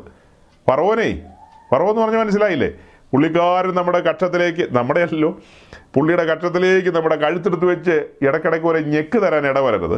നമുക്ക് അല്പം സ്വല്പം സ്വാതന്ത്ര്യവും ശ്വാസം വിടാനും ഒക്കെ കഴിയുന്ന രീതിയിലുള്ള ജോലികൾ തിരഞ്ഞെടുക്കുക. നോക്കുമ്പോൾ അക്കങ്ങളിങ്ങനെ കൂടി വരുന്ന ജോലികളുണ്ട്. പക്ഷേ ഈ കക്ഷത്തിലേക്ക് പുള്ളി തല വെപ്പിക്കും. തല വെപ്പിച്ചിട്ട് അക്കങ്ങൾ കൂടി വരുന്നത് പിടിക്കാതിരിക്കുക. കഴുത്തൊക്കെ ഫ്രീ ആയിട്ടിരിക്കുന്ന തരത്തിലുള്ളതാണെങ്കിൽ രണ്ടക്കം കുറഞ്ഞാലും സാരമില്ലെന്നേ, അതിലൊന്നും വലിയ കാര്യമൊന്നുമില്ല. ഇതെന്നെ ചാകുമ്പോൾ എല്ലാം കൊണ്ടുപോകുന്നുണ്ടോ? ഞാൻ ഇന്നലെയും കൂടെ പറഞ്ഞിട്ടിരിക്കുക ആളുകളോട്, ഞാനെങ്ങും ഒരു സമ്പാദ്യത്തിനുമില്ല, എനിക്കൊട്ട് സമ്പാദ്യവും വേണ്ട, എനിക്ക് ഒന്നും വേണ്ട എന്നൊക്കെ. അതൊക്കെ കേട്ടിട്ട് ആൾക്കാർ വിചാരിക്കും ഇങ്ങനെയുള്ള വിപ്ലവകാരിയാണോന്ന്. ഒരു വിപ്ലവം ഉണ്ടായിട്ടല്ല, ഇങ്ങനെയൊക്കെയല്ലേ മനുഷ്യരോട് പറഞ്ഞു കൊടുക്കാൻ പറ്റുള്ളൂ. ഉപദേശി തന്നെ ഇങ്ങനെ പറയുകയാണെങ്കിൽ പിന്നെ അവരുടെ ഉള്ളിലൊരു ഒരു ചെറിയ ചിന്ത വരുമല്ലോ, എൻ്റെ തന്നെ ഞങ്ങളെ ആ പ്രസംഗിക്കുന്ന ഉപദേശി ഒരു ഇറ്റ് ദ്രവ്യാഗ്രഹം ഇല്ലാതെയാണല്ലോ കാര്യങ്ങൾ പറയുന്നത്, പിന്നെ ഞങ്ങളായിട്ട് ഈ ദ്രവ്യാഗ്രഹത്തെ എന്തിനു ആലോചിക്കുന്നു എന്ന് ഒരു തോന്നലെങ്കിലും ഉണ്ടാകട്ടെ എന്ന് ഓർത്താ. നമ്മുടെ ഇടയിൽ അങ്ങനത്തെ ആൾക്കാരൊന്നും ഉണ്ടെന്ന് എനിക്ക് തോന്നുന്നില്ല. വേറെ വല്ലവരുമൊക്കെ കേട്ട് കഴിഞ്ഞാൽ അവർക്കൊരു മനസ്സാന്തരം ഉണ്ടായിക്കോട്ടെ. ഇരുവേ ഒരു സഹോദരനെ ഞാനൊന്ന് പരിചയപ്പെടുത്തിയെന്നുള്ളൂ. അത് സഹോദരനാണോ സഹോദരിയാണോ ആർക്കറിയാം, എന്തു ആകട്ടെ, സഹോദരനാണെങ്കിലും കൊള്ളാം സഹോദരിയാണെങ്കിലും കൊള്ളാം. അപ്പോൾ നമ്മൾ പറഞ്ഞ എന്താ, മീൻവാതിൽ അവിടെ വന്നപ്പോൾ ഒന്ന് സ്റ്റക്കായിപ്പോയി. വിറ്റ്നസ് ആകേണ്ടതുണ്ടെന്നേ, വിറ്റ്നസ് ആകാൻ കഴിയുന്നില്ല. ജോലിഭാരം, ഇഷ്ടി ഉണ്ടാക്കി ഉണ്ടാക്കി മടുക്കും. ഇഷ്ടി ഉണ്ടാക്കുകയോ ഉണ്ടാക്കാതിരിക്കുമോ അതൊക്കെ നിങ്ങളുടെ കാര്യം. ഇതെല്ലാം ചെയ്യണമെന്നേ, ഇതെല്ലാം ബാലൻസ്ഡ് ആയിരിക്കണം. നമ്മുടെ ഡ്യൂട്ടിയും ജോലിയും അതൊക്കെ നടക്കുന്ന കൂട്ടത്തിൽ തന്നെ ഉള്ളിലൊരു പാഷൻ വേണം. ഉള്ളിലൊരു പാഷൻ, അറിഞ്ഞ സത്യം. ഈ പഴയ നിയമഭാഗത്ത് രാജാക്കന്മാരുടെ പുസ്തകത്തിലാണെന്ന് തോന്നുന്നു, വാക്യം അല്ലെങ്കിൽ അധ്യായം സൂക്ഷ്മ ഓർമ്മ വരുന്നില്ല, അതുകൊണ്ടത് പറയാനും തോന്നുന്നില്ല. അതായത് ഒരു സദ്വർത്തമാനത്തിൻ്റെ വിഷയമാണ്. ഒരു സദ്വർത്തമാനം, ദേശത്തെല്ലാം പട്ടിണിയാ പട്ടിണിയാ ഒന്നും കിട്ടാനില്ലാത്ത സമയം. ആ സമയത്ത് രണ്ട് ഭിക്ഷക്കാർ അവരുടെ മുമ്പിലാണ് ഭക്ഷണത്തിൻ്റേതായ അല്ലെങ്കിൽ ധാന്യത്തിൻ്റേതായ കലവറകൾ തുറന്നു വരുന്നൊരു കാര്യം. അപ്പോൾ ആ കാര്യം ആദ്യമായിട്ട് കണ്ട അവർ അവരിൽ ഒരാൾ പറയുകയാണ്, ഈ സദ്വർത്തമാനം നമ്മൾ പട്ടണത്തിൽ അറിയിക്കേണ്ടതല്ലേ, അല്ലാതെ നമ്മൾ നമ്മുടെ കാര്യം മാത്രം നോക്കിയാൽ മതിയോ എന്ന് ചോദിക്കുന്നൊരു ഭാഗമുണ്ട്. റെഫറൻസ് ഞാൻ പിന്നീട് കോട്ട് ചെയ്തേക്കാം ഈ മെസ്സേജിനകത്ത്, ആരെങ്കിലും താല്പര്യമുണ്ടെങ്കിൽ അവിടെ നോക്കിക്കോ. എനിക്കിപ്പോൾ തുറന്ന് നോക്കാനുള്ള സമയമില്ലാത്തതുകൊണ്ടാണ്, സമയം പോകും. ആ കണ്ടോ, രണ്ട് രാജാക്കന്മാർ ഏഴിൻ്റെ ഒൻപത്. നമ്മുടെ സഹോദരൻ നവീൻ അത് വായിക്കും. പിന്നെ അവർ തമ്മിൽ തമ്മിൽ നാം ചെയ്യുന്നത് ശരിയല്ല, ഇന്ന് സദ്വർത്തമാന ദിവസമല്ലോ, നാമോ മിണ്ടാതിരിക്കുന്നു, നേരം പുലരും വരെ നാം താമസിച്ചാൽ നമുക്ക് കുറ്റം വരും, ആകയാൽ വരുവിൻ, നാം ചെന്ന് രാജധാനിയിൽ അറിവ് കൊടുക്കാം എന്ന് പറഞ്ഞു. അതായത് ധാന്യത്തിൻ്റെ വിഷയമാണ്. ആ ചാപ്റ്റർ വായിക്കണം. ഈ ഒരു വാക്യം കൊണ്ട് ഉത്തരം കിട്ടില്ല. ഇപ്പം ആ ചാപ്റ്റർ വായിക്കാൻ പോകരുത് കേട്ടോ, ദൈവത്തെ ഓർത്ത്. നിങ്ങൾ പിന്നീട് ആഫ്റ്റർനൂണിൽ സമയമെടുത്ത് വായിക്കുക. അല്ലെ ന്യൂസിലാൻഡുകാരാണ് രാത്രി കിടന്നുറങ്ങുന്നതിന് മുമ്പ് വായിച്ചോ. ആ അപ്പോൾ ആ ഭാഗം വായിച്ചു വരുമ്പോൾ ഇന്ന് സദ്വർത്തമാന ദിവസമല്ലോ, നാം മിണ്ടാതിരിക്കുന്നു, നേരം പുലരും വരെ നാം താമസിച്ചാൽ നമുക്ക് കുറ്റം വരും, ആകയാൽ വരുവിൻ, നാം ചെന്ന് രാജധാനിയിൽ അറിവ് കൊടുക്കുക. ഇന്ന് സദ്വർത്തമാന ദിവസമല്ലോ, നാമോ മിണ്ടാതിരിക്കുന്നു. സഹോദരങ്ങളെ, നിങ്ങളെ വല്ലവരുമൊക്കെ മിണ്ടുന്നവരാണോ? ഇത് സദ്വർത്തമാന കാലമാണ്, കൃപാകാലയളവാണ്, സദ്വർത്തമാന സമയമാണിത്. സദ്വർത്തമാനം അറിയിക്കണം, വിഷയങ്ങൾ അറിയിക്കണം. ഈ ചാപ്റ്റർ പഠിച്ചോ, സമയം പോലെ സമയം പോലെ ഈ ചാപ്റ്റർ എടുത്ത് പഠിക്കുക. അപ്പോൾ അതിൻ്റെ ആത്മീയ അർത്ഥങ്ങൾ കിട്ടും. പിന്നെ എന്താ, നാം മിണ്ടാതിരിക്കുന്നു, നേരം പുലരും വരെ നാം താമസിച്ചാൽ നമുക്ക് കുറ്റം വരും. നേരം പുലരാറായി എന്നാണ് എനിക്ക് തോന്നുന്നത്. ഉദയസൂര്യൻ വെളിപ്പെടാൻ സമയമായെന്നാണ് എൻ്റെ ഒരു ചിന്ത. ഉദയസൂര്യൻ വെളിപ്പെടാൻ സമയമായിരിക്കുന്നു, അതിനിടയിൽ അതിനുള്ളിൽ സദ്വർത്തമാനം അറിയിക്കേണ്ടവരെയൊക്കെ അറിയിക്കുക. ഒരു സദ്വർത്തമാനമാണെന്ന് നിങ്ങൾക്ക് തോന്നുകയാണെങ്കിൽ അറിയിക്കുക, അല്ല വിട്ടേക്കുക. ഇത് സദ്വർത്തമാനമാണെന്ന് നമുക്ക് തോന്നിയാലല്ലേ ഇത് അറിയിക്കേണ്ട ആവശ്യമുള്ളൂ, അല്ലേ? എ ഡി അൻപത്തിരണ്ടിൽ ഞാൻ ഒരു രണ്ട് കാര്യം ഒന്ന് പറഞ്ഞോട്ടെ. എ ഡി അൻപത്തിരണ്ടിൽ തോമാസ് ലീഗ കേരളത്തിൽ വന്നെന്നാണ് നമ്മുടെ അഖില ലോക സുറിയാനി ക്രിസ്ത്യാനികൾ പറയുന്നത്. എല്ലാ ക്രിസ്ത്യാനികളും അങ്ങനെയാണ് പറയുന്നത്, എ ഡി അമ്പത്തിരണ്ടിൽ വന്നെന്ന്. എന്നിട്ട് വന്നിട്ട് പിന്നെ ഞങ്ങളുടെ പൂർവന്മാരെ ഏഴ് നമ്പൂതിരി കുടുംബങ്ങളെ മാമുദീസ മുക്കി മുക്കിയും എടുത്തു. എന്നിട്ട് പുള്ളി ഏഴര പള്ളിയും പണിതിട്ട് പോയി. ഏഴ് നമ്പൂതിരി കുടുംബങ്ങളെ മുക്കി ഏഴര പള്ളിയും പണിതിട്ട് പോയി. എന്നിട്ട് എന്നിട്ട് തന്നെ ഞങ്ങളിങ്ങനെ കാലാകാലമായിട്ട് കുറിയലൈസവും പറഞ്ഞിങ്ങനെ പോയിക്കൊണ്ടിരിക്കുന്നു. എന്നിട്ട് എന്നിട്ടൊന്നുമില്ലെന്നേ, അത്രയേ ഉള്ളൂ. ഞങ്ങളിവിടെ വലിയ പള്ളിയൊക്കെ വെച്ചിട്ടുണ്ട്. എടപ്പള്ളി പള്ളിയുണ്ട്, പുതുപ്പള്ളി പള്ളിയുണ്ട്, പിന്നെ എന്നാ പഴയ പള്ളിയുണ്ട്, പുത്തൻപള്ളിയുണ്ട്, അങ്ങനെ നൂറ് സൈസ് പള്ളികളുണ്ട് ഞങ്ങൾക്ക്. എവിടെ? കന്യാകുമാരി മുതൽ കാശ്മീർ വരെ. കന്യാകുമാരി ഇല്ല കേട്ടോ, തമിഴന്മാർ അടിച്ചു ഓടിക്കും. പാറശാല മുതൽ കാസർഗോഡ് വരെ ഞങ്ങൾക്ക് ധാരാളം പള്ളികളുണ്ട്. എന്നിട്ട് എന്നിട്ടൊന്നുമില്ലെന്നേ. ഇനി എന്നിട്ട് എന്നിട്ടൊന്നും ചോദിക്കണ്ട. ഏടി അമ്പത്തിരണ്ടിൽ വന്നതോ? തൊട്ടടുത്ത് ഈ ഈ തമിഴ്നാട്ടിൽ നിങ്ങളുടെ ഈ സുറിയാനി ഭാഷയിൽ ഒരു ഒരു കുർബാനയുണ്ടോ അവിടെ? നിങ്ങളെന്താ അവിടെ നിന്ന് സുവിശേഷമായിട്ട് പോകാത്തത്? നിങ്ങളെന്താ ഇന്ത്യയുടെ ഒരു സ്റ്റേറ്റുകളിലേക്കും പോകാത്തത്? കത്തോലിക്കർക്ക് ഇതിനകത്ത് എക്സംഷൻ ഉണ്ട് കേട്ടോ. അവർ ഇന്ത്യയിലെ പല സ്ഥലങ്ങളിലും പോയിട്ടുണ്ട്. സുവിശേഷമായിട്ട് അങ്ങനെ പോയിട്ടുണ്ടോ എന്ന് ചോദിച്ചാൽ ഇല്ലെന്ന് പറയാം. ആതുര സേവനമായിട്ടും മനുഷ്യത്വപരമായ പല കാര്യങ്ങളും, പിന്നെ എന്താ മനുഷ്യരെ സഹായിക്കേണ്ട ഒത്തിരി കാര്യങ്ങളുമായിട്ട് അവർ ഇന്ത്യയുടെ പല സ്റ്റേറ്റുകളിലുമുണ്ട്, പല സ്റ്റേറ്റുകളിലുമുണ്ട്. ഉള്ളത് പറയണം. എന്നാൽ അവർ സുവിശേഷം അറിയിച്ച് ഈ പുസ്തകത്തിലുള്ള യേശു ക്രിസ്തുവിനെ അറിഞ്ഞ ആളുകളെ കണ്ടെത്തണമെങ്കിൽ വലിയ പാടാണ്. എന്നാൽ അങ്ങനെ പറയാറില്ല, അങ്ങനത്തെ കാര്യങ്ങൾ പറയാറില്ല. അവിടെ കോളേജ് വെച്ചു, അവിടെ ഓർഫനേജ് വെച്ചു, അല്ലെങ്കിൽ അവിടെ ആശുപത്രി വെച്ചു, അങ്ങനെ ഒത്തിരി കാര്യങ്ങൾ ചെയ്യുന്നുണ്ട്. അല്ലാതെ ബൈബിളിൽ പറയുന്ന പോലെ അപ്പോസ്തലന്മാർ പോയതുപോലെ അഭിഷേകത്തോടുകൂടി സാത്താൻ്റെ കോട്ടകളെ ഇടിച്ച് തകർത്ത് ബലവാനെ പിടിച്ചു കെട്ടിയിട്ട് അവൻ്റെ കോപ്പ് കവർന്നുകൊണ്ട് വരുന്ന അങ്ങനത്തെ പരിപാടിയൊന്നും അവർക്കില്ല. ഈശോ മിശിഹായ്ക്ക് സ്തുതിയായിരിക്കട്ടെ എന്ന് കഷ്ടപ്പെട്ടങ്ങ് പറയുന്നേ ഉള്ളൂ. അല്ലാതെ ഇത് ആത്മനിറവിൽ യേശു ക്രിസ്തു യേശു ക്രിസ്തുവാണ് മാനവവർഗത്തിൻ്റെ വീണ്ടെടുപ്പുകാരൻ രക്ഷകനെന്നൊന്നും ഉറച്ചു പറയാനുള്ള ആംബിയറില്ല. യേശുവും എന്നൊക്കെ വേണേൽ പറയും, അല്ലാതെ പറയില്ല. നമ്മൾ കഴിഞ്ഞ ആഴ്ച പറഞ്ഞതിൽ ഒരു കത്തനാർ മല കയറാൻ പോകുന്ന കാര്യം അതൊക്കെ പറഞ്ഞ് സമയം വേസ്റ്റാക്കേണ്ട ആവശ്യമില്ലല്ലോ. ഇങ്ങനെ എത്രയോ കത്തനാന്മാരാ. ഓർത്തഡോക്സിലൊരു മെത്രാൻ ഒരു അമ്പലത്തിൽ പോയി നിൽക്കുക, കഴിഞ്ഞ ദിവസം അമ്പലത്തിൽ പോയി നിന്ന് തൊഴുത് നിൽക്കുക, ഏതോ ഒരു അപ്രയം, എന്തപ്രയമും ആയിക്കോട്ടെ. അപ്പോൾ ഇവരൊക്കെ എന്ത് സന്ദേശമാണ് കൊടുക്കുന്നത്? എ ഡി അമ്പത്തിരണ്ട്, ഇന്ന് രണ്ടായിരത്തിനടുത്ത്, രണ്ടായിരമോ രണ്ടായിരം കഴിഞ്ഞിരിക്കുന്നു, ഏഹ് ടു തൗസൻഡ് ട്വൻറ്റി ത്രീ ആയിരിക്കുന്നു. ഇത്രയും കാലത്തിനിടയ്ക്ക് ഹിമാചലിലേക്കോ ജമ്മു കാശ്മീരിലേക്കോ സുവിശേഷമായിട്ട് ഇവരാരെങ്കിലും കടന്നുപോയോ? ഇവരാരും കടന്നു പോയിട്ടില്ല. ഈ സ്ഥലങ്ങളിലെല്ലാം സുവിശേഷമായി കടന്നുപോയത് ഈ ഇവാഞ്ചലിക്കൽ ഗ്രൂപ്പിൽപ്പെട്ട ചർച്ചസും പിന്നീട് നമ്മൾ പറയുന്ന വേർപെട്ടവരും. അത് ഏറ്റവും ശക്തമായി അറിയിച്ചത് വേർപെട്ട ഗ്രൂപ്പുകാരാണ്, പെന്റക്കോസ്റ്റുകാരാണ് അതിൻ്റെ മുൻപിൽ നിൽക്കുന്നത്. സുവിശേഷവുമായി ഇന്ത്യയുടെയും ഇന്ത്യയുടെ അയൽ രാജ്യങ്ങളിലും ഒക്കെ കടന്നുപോയത് ഇത്തരം മിഷണറിമാരാണ്. പെന്റക്കോസ്റ്റിൻ്റെയും ബ്രദറിൻ്റെയും ബാപ്റ്റിസ്റ്റിൻ്റെയും ഒക്കെ മിഷണറിമാരാണ് ആ സ്ഥലങ്ങളിലൊക്കെ കടന്നുപോയത്. അതിൽ പെന്റക്കോസ്റ്റ് മിഷണറിമാർ കാഴ്ചവെച്ച ഒരു പ്രത്യേകത എന്തെന്ന് ചോദിച്ചാൽ, ഇതിൻ്റെ എല്ലാ ഭാഗങ്ങളും പറഞ്ഞിട്ടുണ്ട്, ക്രിസ്തുവിലൂടെയുള്ള രക്ഷയെക്കുറിച്ചും അഥവാ വിശ്വാസത്താലുള്ള നീതീകരണത്തെക്കുറിച്ചും വിശ്വാസ സ്നാനത്തെക്കുറിച്ചും പിന്നെ ആത്മസ്നാനത്തെക്കുറിച്ചും ആ ക്രിസ്തീയ ജീവിതത്തിൻ്റെ മേന്മയെക്കുറിച്ചും അതിൻ്റെ മുൻപോട്ടുള്ള പ്രയാണം, ആ വഴി ശരിക്കും വെളിപ്പെടുത്തി കൊടുത്തിട്ടുണ്ട്. അത് കുറച്ച് കാലം മുമ്പാണ് കേട്ടോ, ഇപ്പോഴല്ല. ഇപ്പോൾ ഒത്തിരി ആൾക്കാർ അതിലേ നടക്കുന്നുണ്ട്. അവർ വഴി മറിച്ച് കളയുന്ന ആൾക്കാരാണ്. അവരൊന്നും വഴിയല്ല പറഞ്ഞു കൊടുക്കുന്നത്, അവർ ക്രിസ്തുവിലേക്കുള്ള വഴിയല്ല പറഞ്ഞു കൊടുക്കുന്നത്, മാമോൻകിലെ മാമോങ്കിലേക്കുള്ള മാമോൻ്റെ അടുക്കിലേക്കുള്ള വഴികളാണ് പറഞ്ഞു കൊടുക്കുന്നത്. ഈ കാലഘട്ടത്തിലൊരു പ്രത്യേകതയാണ്. ഞാനിത് പറഞ്ഞുകൊണ്ടിരുന്നപ്പോൾ പെട്ടെന്ന് എൻ്റെ ഉള്ളിൽ ഒന്ന് ഒന്ന് ഒന്ന് സ്പാർക്ക് ചെയ്താൽ കേട്ടോ. എ ഡി അമ്പത്തിരണ്ടിൽ തോമാസിലേക്ക് വന്നു.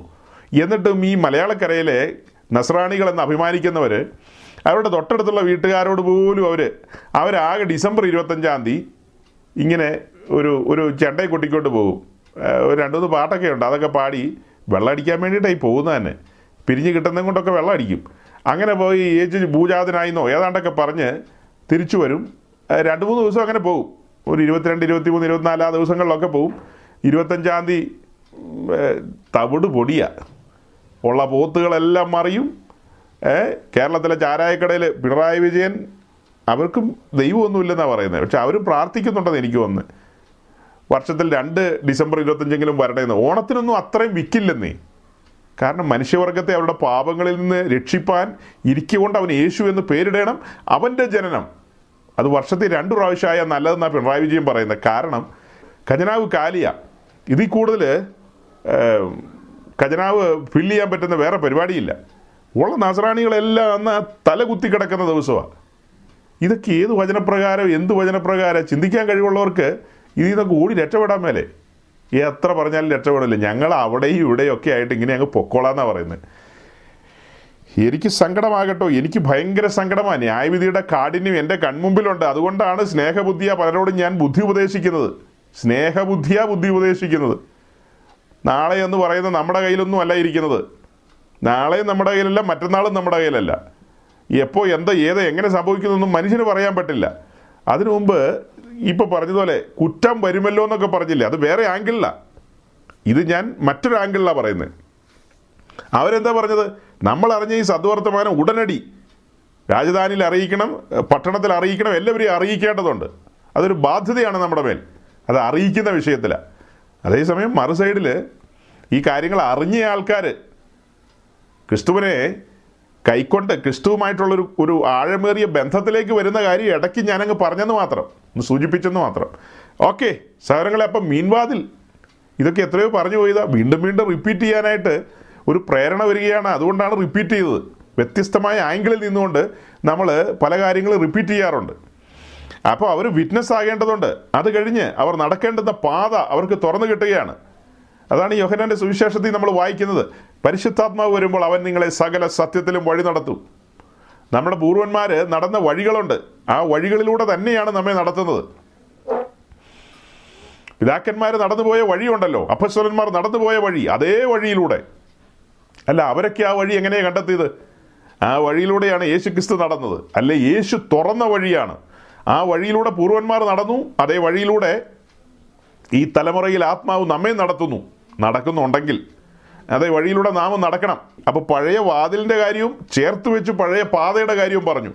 അതും കഴിഞ്ഞ് നമ്മൾ പിന്നെ എവിടെയാണ് വന്നത്? പിന്നെ താഴ്വര വാതിലിൽ വന്നു. അതൊക്കെ വിസ്തരിച്ച് പറഞ്ഞിട്ടുണ്ട്. ഒടുക്കം നമ്മൾ കുപ്പവാതിലിലെത്തിയിരിക്കുന്നു. കുപ്പവാതിലിനെ കുറിച്ച് പറഞ്ഞു വരുമ്പോൾ ക്രിസ്തീയ ജീവിതത്തിൽ ഈ പറയപ്പെട്ട ഒന്നും ഒഴിവാക്കാൻ പറ്റില്ല. അതിനാണ് ഇത്രയും ഞാൻ പറഞ്ഞത്, അല്ലേ? രക്ഷയുടെ കാര്യങ്ങൾ ഒഴിവാക്കാൻ പറ്റുമോ? പിന്നെ വിറ്റ്നസ് ആകുക എന്നുള്ള കാര്യം ബൈബിൾ പറയുന്ന കാര്യമാണ്, അതൊന്നും ഒഴിവാക്കാൻ പറ്റില്ല. നമ്മൾ നടക്കേണ്ടുന്ന പാതയെക്കുറിച്ച് പറയുമ്പോൾ, നാം കണ്ടെത്തേണ്ടുന്ന വാതിലിനെ കുറിച്ചൊക്കെ പറയുമ്പോൾ അതെല്ലാം വളരെ കൃത്യമായിട്ടാണ് പറയുന്നത്. ആ കാര്യങ്ങളെല്ലാം അതൊക്കെ അനിവാര്യമായ കാര്യമാണ്. ഇപ്പോൾ നമ്മൾ പറഞ്ഞു കൊണ്ടുവരുന്നത് ഈ കുപ്പവാതിൽ. ക്രിസ്തീയ ജീവിതത്തിൽ നിന്ദകളും അപമാനങ്ങളും ഉണ്ട്. യഥാർത്ഥ ക്രിസ്തീയ ജീവിതം എന്ന് പറയുന്ന പാളയത്തിന് വെളിയിലാണ്. അതങ്ങനെ തന്നെയാണ് പുസ്തകം പഠിപ്പിക്കുന്നത്. എന്നാൽ തെറ്റിദ്ധാരണ വരുവാൻ സാധ്യതയുള്ള ചില മേഖലകളുണ്ട്. അത് ലേവ്യ പുസ്തകത്തിൻ്റെ പഠനത്തിൽ വരുമ്പോഴാണ്. അത് ഞാൻ കഴിഞ്ഞ ആഴ്ച ഒന്ന് സൂചിപ്പിച്ചു നിങ്ങളുടെ മുമ്പാകെ. ലേവ്യ പുസ്തകത്തിൽ പറയുന്ന ആ കാര്യങ്ങൾ സംശയമുളവാക്കുന്ന കാര്യങ്ങളാണ്. അവിടെ കുഷ്ഠരോഗിയുമായി ബന്ധപ്പെട്ട കാര്യങ്ങൾ, അതായത് ലേവ്യ പുസ്തകം പന്ത്രണ്ട് പതിമൂന്ന് അല്ലല്ലോ ലേവ്യ പുസ്തകം പതിമൂന്ന് പതിനാല് അധ്യായങ്ങളിലാണ് അതിനെക്കുറിച്ച് കൂടുതൽ വിശദമായി കാണുന്നത്. അത് കഴിഞ്ഞിട്ട് നമ്മൾ സംഖ്യാപുസ്തകം പന്ത്രണ്ടാം അധ്യായത്തിൽ മിരിയാമുമായി ബന്ധപ്പെട്ട കാര്യവും കഴിഞ്ഞ ആഴ്ച പറഞ്ഞു. ഇത് വീണ്ടും വീണ്ടും പറയുന്നത് നന്നായിട്ട് തറവാകാൻ വേണ്ടിയാണ്, ഓർമ്മയിൽ ഇരിക്കാൻ വേണ്ടിയിട്ടാണ്. മിരിയാം മോശയുമായുള്ള ബന്ധത്തിൽ ഒരു മത്സരത്തിൽ വന്നു. എന്ന് വെച്ചാൽ ഒരു ഡയറക്റ്റ് ഫൈറ്റ് എന്നുള്ള അർത്ഥത്തിലല്ല, മോശയുടെ ഫാമിലി സെറ്റപ്പിൽ ചില കാര്യങ്ങളൊക്കെ, ചില ഗോസിപ്പൊക്കെ പറയാൻ പോയി, അത്രയേ ഉള്ളൂ. അപ്പോൾ മിരിയാമിന് ഒരു ഒരു ഗിഫ്റ്റ് കിട്ടി, അതാണ് കുഷ്ഠം. ആ കുഷ്ഠത്തെക്കുറിച്ചൊക്കെ നമ്മൾ പറയാനിടയായല്ലോ. അങ്ങനെ കുഷ്ഠം പ്രകടമായി വെളിപ്പെട്ടപ്പോൾ, അല്ലെങ്കിൽ പ്രകടമായി പ്രത്യക്ഷപ്പെട്ടപ്പോൾ മിരിയാമിനെ പാളയത്തിന് വെളിയിൽ ഏഴ് ദിവസം അടച്ചിട്ടു. കുഷ്ഠത്തോടുള്ള ബന്ധത്തിൽ അങ്ങനെയാണ് പഴയ നിയമം പഠിക്കുമ്പോൾ നമ്മൾ കാണുന്നത്. ഇസ്രായേലിൻ്റെ പാളയം മുന്നോട്ട് പോകുമ്പോൾ ആ പാളയത്തിൽ, വിശുദ്ധന്മാരുടെ പാളയമാണത്, ആ പാളയത്തിൽ ഒരു കുഷ്ഠരോഗി അതിനകത്ത് പാർക്കാൻ പാടില്ല. ഒരു വ്യക്തിക്ക് കുഷ്ഠരോഗ ലക്ഷണം വന്നു കഴിഞ്ഞാൽ പാളയത്തിൽ തന്നെ ഒരു തനിപ്പെട്ട ഒരു ഒരു ടെൻറ്റിലേക്ക്, അല്ലെങ്കിൽ ഒരു തനിച്ചൊരു ടെൻറ്റിലേക്ക് മാറ്റി അയാളെ അടച്ചിടണം. പാളയത്തിന് വെളിയിലല്ല, പാളയത്തിൽ തന്നെ. അതേസമയം അത് പ്രകടമായി കഴിഞ്ഞാൽ പിന്നീട് ആ വ്യക്തിയെ പാളയത്തിന് വെളിയിൽ കൊണ്ടുപോയി ക്യാമ്പിന് വെളിയിൽ എന്തെങ്കിലും സംവിധാനത്തിനകത്ത് അദ്ദേഹത്തെ പാർപ്പിക്കണം.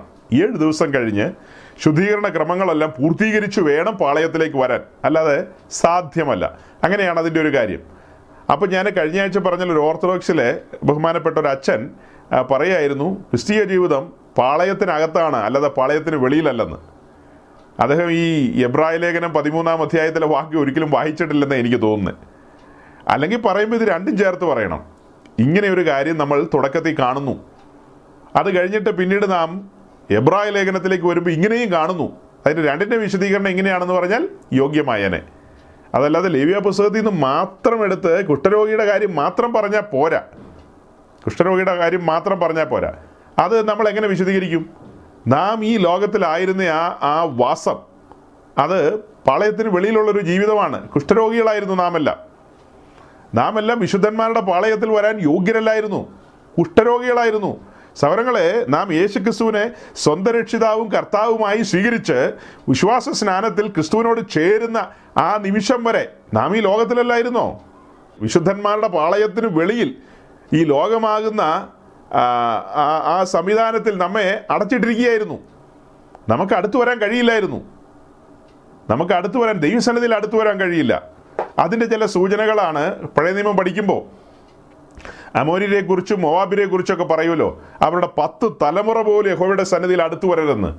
അവരുടെ പത്തു തലമുറ പോലും യഹോവയുടെ സന്നിധിയിൽ അടുത്തു വരരുതെന്ന്.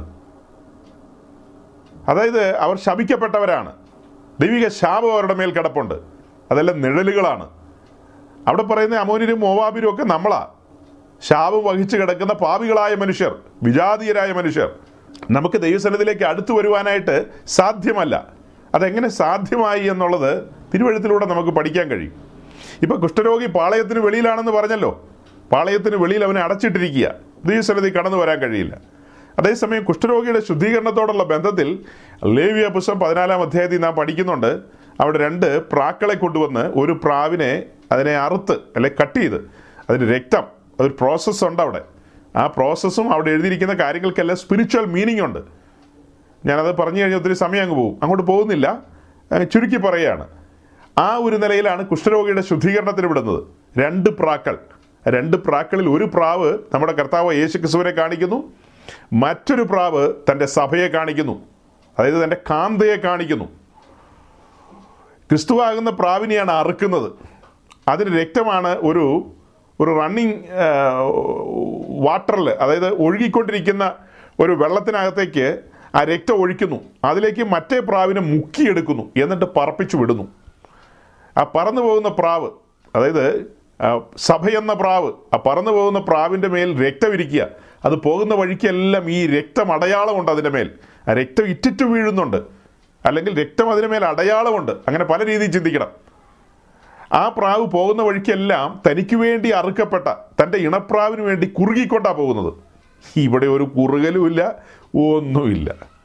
എന്ത് കുറുകൽ അല്ലേ! ആ പ്രാവ് കുറുകിക്കൊണ്ടാണ് പോകുന്നത് തൻ്റെ ഇണപ്രാവിന് വേണ്ടി. എത്ര ഗൗരവമായ ആത്മീയ അർത്ഥങ്ങളാണിതെല്ലാം. കാന്തനായ ക്രിസ്തുവിന് വേണ്ടി കാന്തയായ സഭ കുറുകിക്കൊണ്ടിരിക്കുകയാണ് ആ വരവിന് വേണ്ടി, അല്ലേ! സഭ ഇവിടെ തനിച്ചാണ്. അവൻ അവളെ ചേർത്ത് തന്നോട് ചേർത്തു നിർത്തുന്ന ദിവസങ്ങൾ വരികയാണ്. അതിനുവേണ്ടി ആവലോടെ കാത്തിരിക്കുകയാണ്. ഒരു ഞരക്കത്തിലാണ് സഭ.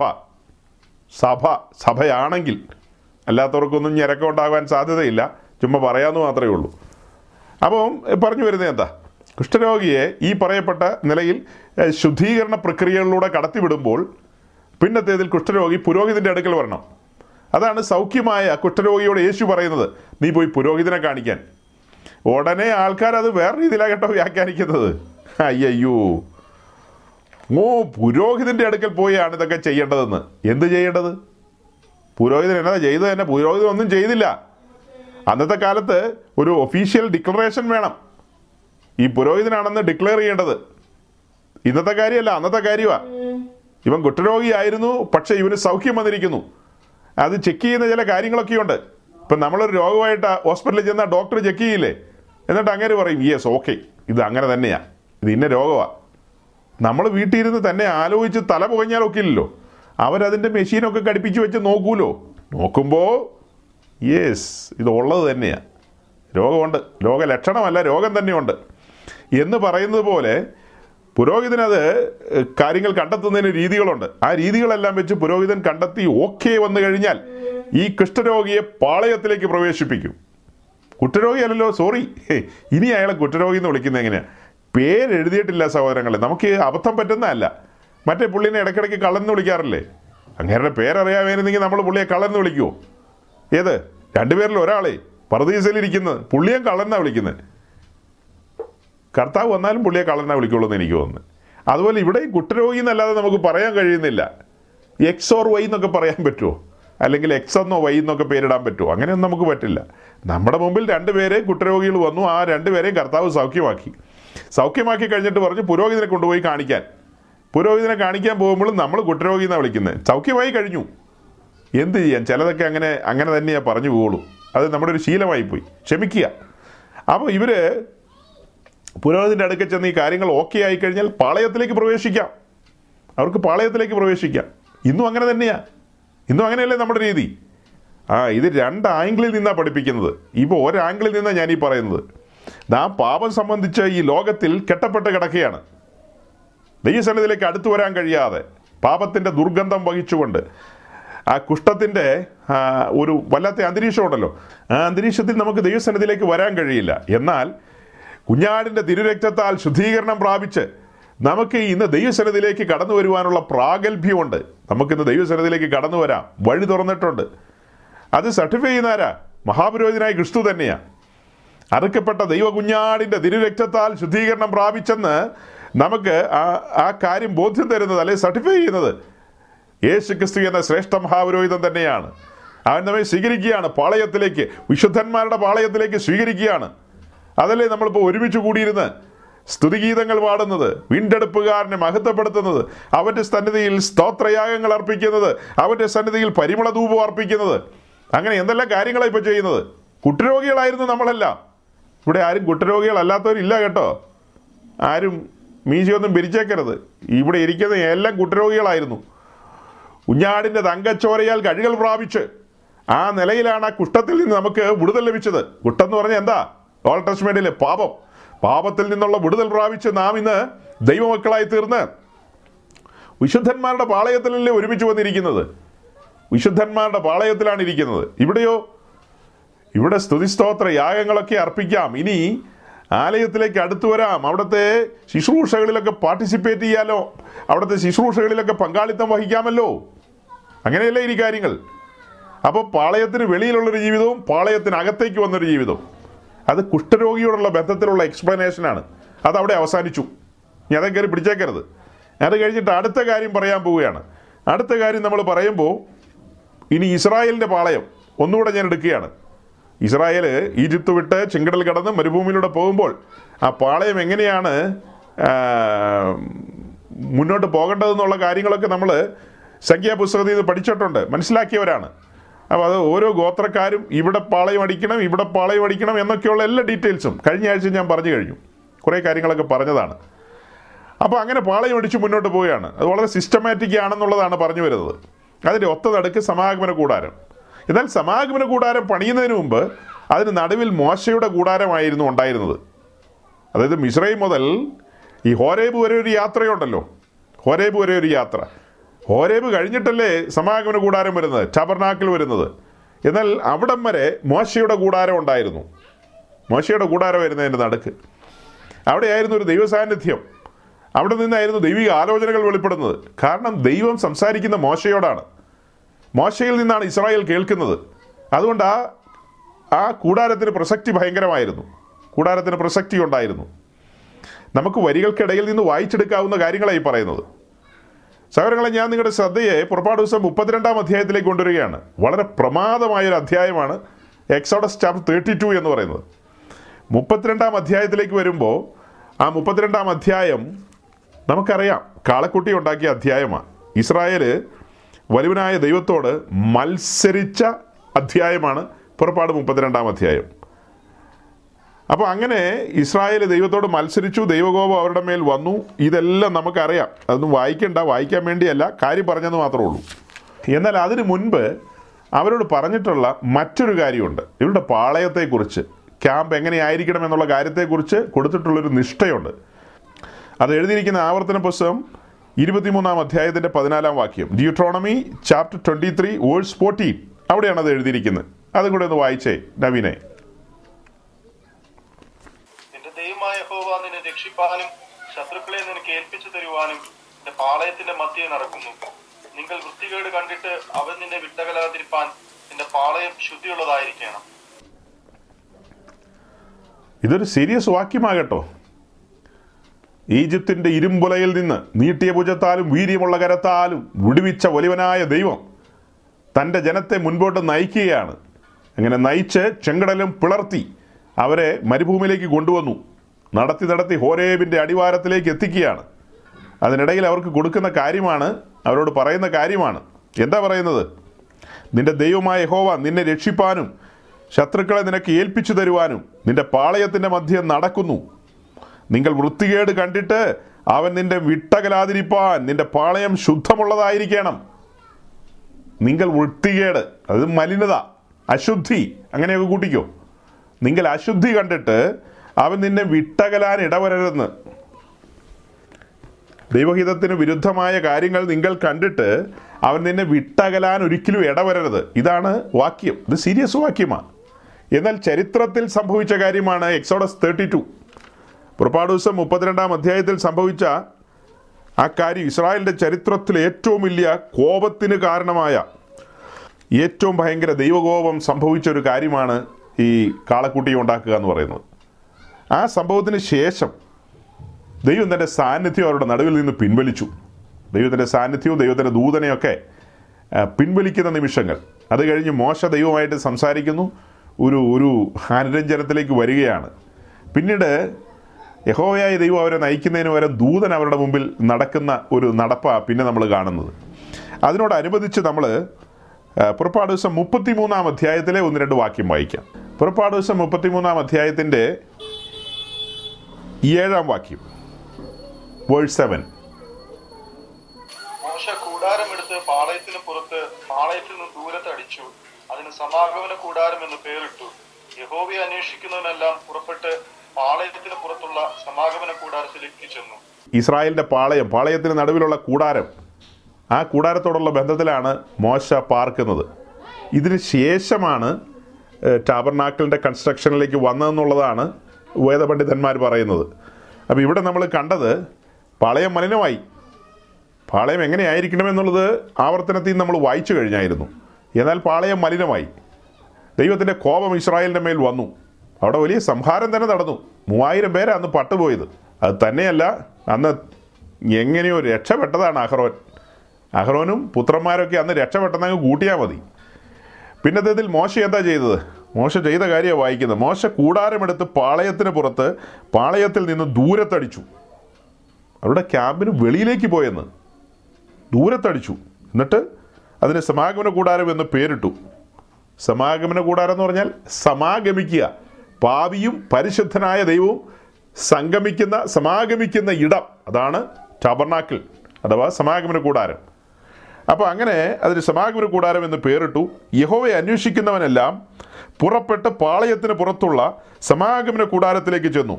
യഹോവയെ അന്വേഷിക്കുന്നവർ മാത്രമാകട്ടോ, എല്ലാവരോടുള്ള ബന്ധത്തിൽ ഇത് ബാധകമല്ല. യഹോവയെ അന്വേഷിക്കാത്തവർ അവരവരുടെ ഇരിപ്പിടങ്ങളിൽ സ്വസ്ഥമായിട്ട് ഇരുന്നു കൊള്ളുക. അന്വേഷിക്കുന്നവരെ സംബന്ധിച്ച് ഇത്തിരി അധ്വാനമുണ്ട്. എന്താ അധ്വാനം? നിലവിൽ ആയിരിക്കുന്ന അവസ്ഥയിൽ നിന്ന് പുറപ്പെടണം, എന്നിട്ട് അന്വേഷിക്കണം, അന്വേഷിച്ച് കണ്ടെത്തണം. ഓ ചടങ്ങാ, ആ ഇച്ചിരി ചടങ്ങുണ്ട്. ആ ഇരിക്കുന്നിടത്ത് കാലുമേ കാലും കയറ്റി വെച്ച് ഇങ്ങനെ ചാരിക്കിടന്ന് അന്വേഷിച്ചാൽ മതിയോ? പോരാ, ഇറങ്ങിത്തിരിക്കണം. യഹോവയെ അന്വേഷിക്കാൻ ഇറങ്ങിത്തിരിക്കണം. അങ്ങനെയല്ലേ വായിച്ചത്? അയ്യോ, യഹോവയെ അന്വേഷിക്കുന്നവരെല്ലാം പുറപ്പെട്ട്. അന്വേഷണം ആരംഭിക്കുന്നത് എവിടെയാണ്? ഹൃദയത്തിലല്ലേ, പുറത്തല്ല. ആദ്യം ഹൃദയത്തിലാണ് വരുന്നത്. ആ അന്വേഷണം പിന്നെ വെളിയിലേക്ക് വരികയാണ്.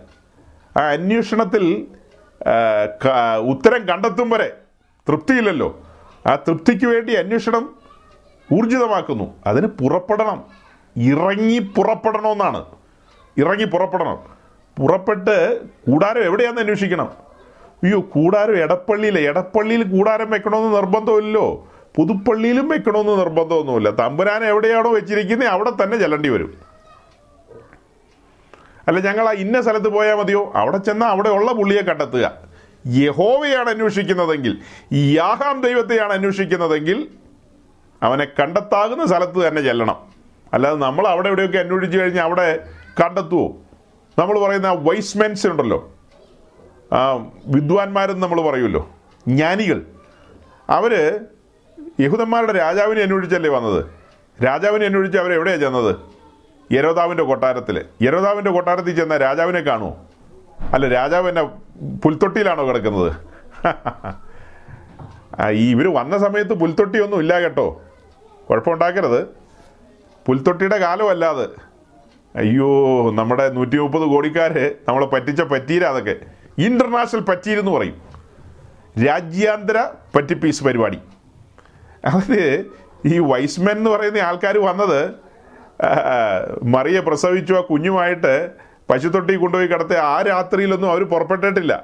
അത് കഴിഞ്ഞ് രണ്ടോ മൂന്നോ കൊല്ലം കഴിഞ്ഞിട്ടാണ്. അത് വളരെ കൃത്യമായിട്ട് സിസ്റ്റമാറ്റിക്കായിട്ട് പറയാൻ കഴിയുന്ന കാര്യമല്ലേ? ഈ എത്രയോ പേര് പറഞ്ഞു. പക്ഷേ ഈ മനുഷ്യർക്ക് മനസ്സിലാകുന്നില്ലോ, തിണ്ണമെടുക്ക് ഭയങ്കരമല്ലേ.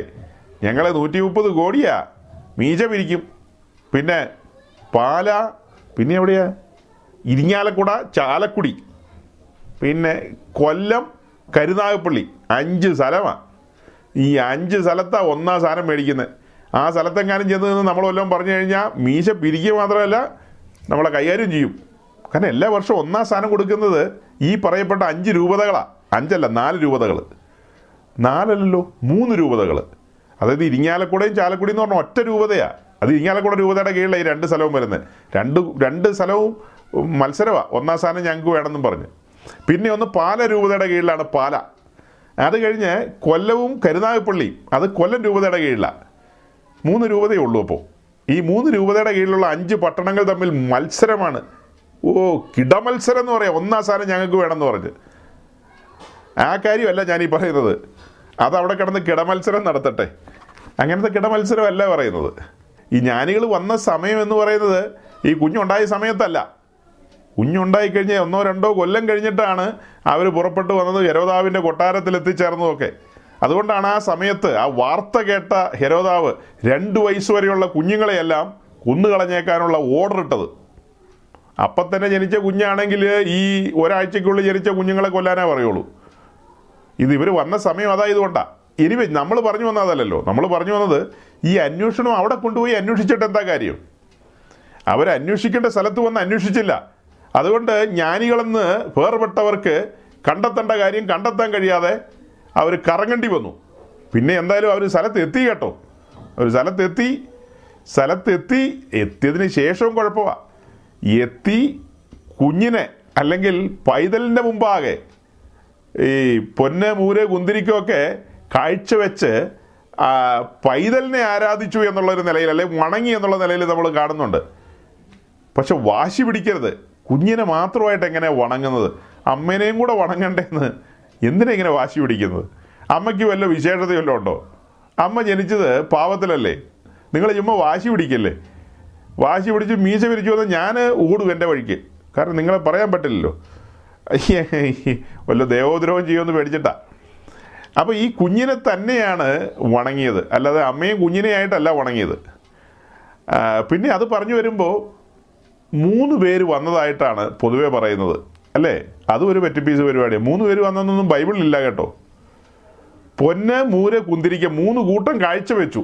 അപ്പം നമ്മൾ എന്ത് ചെയ്തു? എന്നാൽ മൂന്ന് പേരെ വെച്ചേക്കാം. അവർ മൂന്നാണോ മുപ്പത് പേരാണോ എന്ന് നമുക്കറിയില്ല, ബൈബിളിൽ അങ്ങനെയൊന്നും എഴുതിയിട്ടില്ല. അയ്യോ മണ്ടത്തരങ്ങൾ അല്ലേ, എത്രയോ നൂറ്റാണ്ടുകളായിട്ട് നമ്മൾ കൊണ്ടുനടക്കുന്ന മണ്ടത്തരങ്ങളായി. എന്തുമാത്രമാണെന്നറിയാമോ? ഇതുപോലെ മൂന്ന് പേര് വന്നു എന്നാണ് പറയുന്നത്. ഒരു മൂന്നും വന്നിട്ടില്ല. അവർ മൂന്ന് കാര്യം കാഴ്ചവെച്ചു. അവർ നാല് പേരുണ്ടായിരുന്നു, അഞ്ച് പേരുണ്ടായിരുന്നു, അതൊന്നും നമുക്കറിയില്ല. എത്രയോ പേരുണ്ടായിരുന്നു, കാരണം അത് ബഹുവചനത്തിലാണ് എഴുതിയിരിക്കുന്നത്. അതുകൊണ്ട് രണ്ടിലധികം പേരുണ്ടെന്ന് നമുക്ക് ഉറപ്പിക്കാം. ആട്ടെ, അവിടെ നിന്ന് ചുറ്റിക്കിറങ്ങിയ സമയം കളയുന്നില്ല.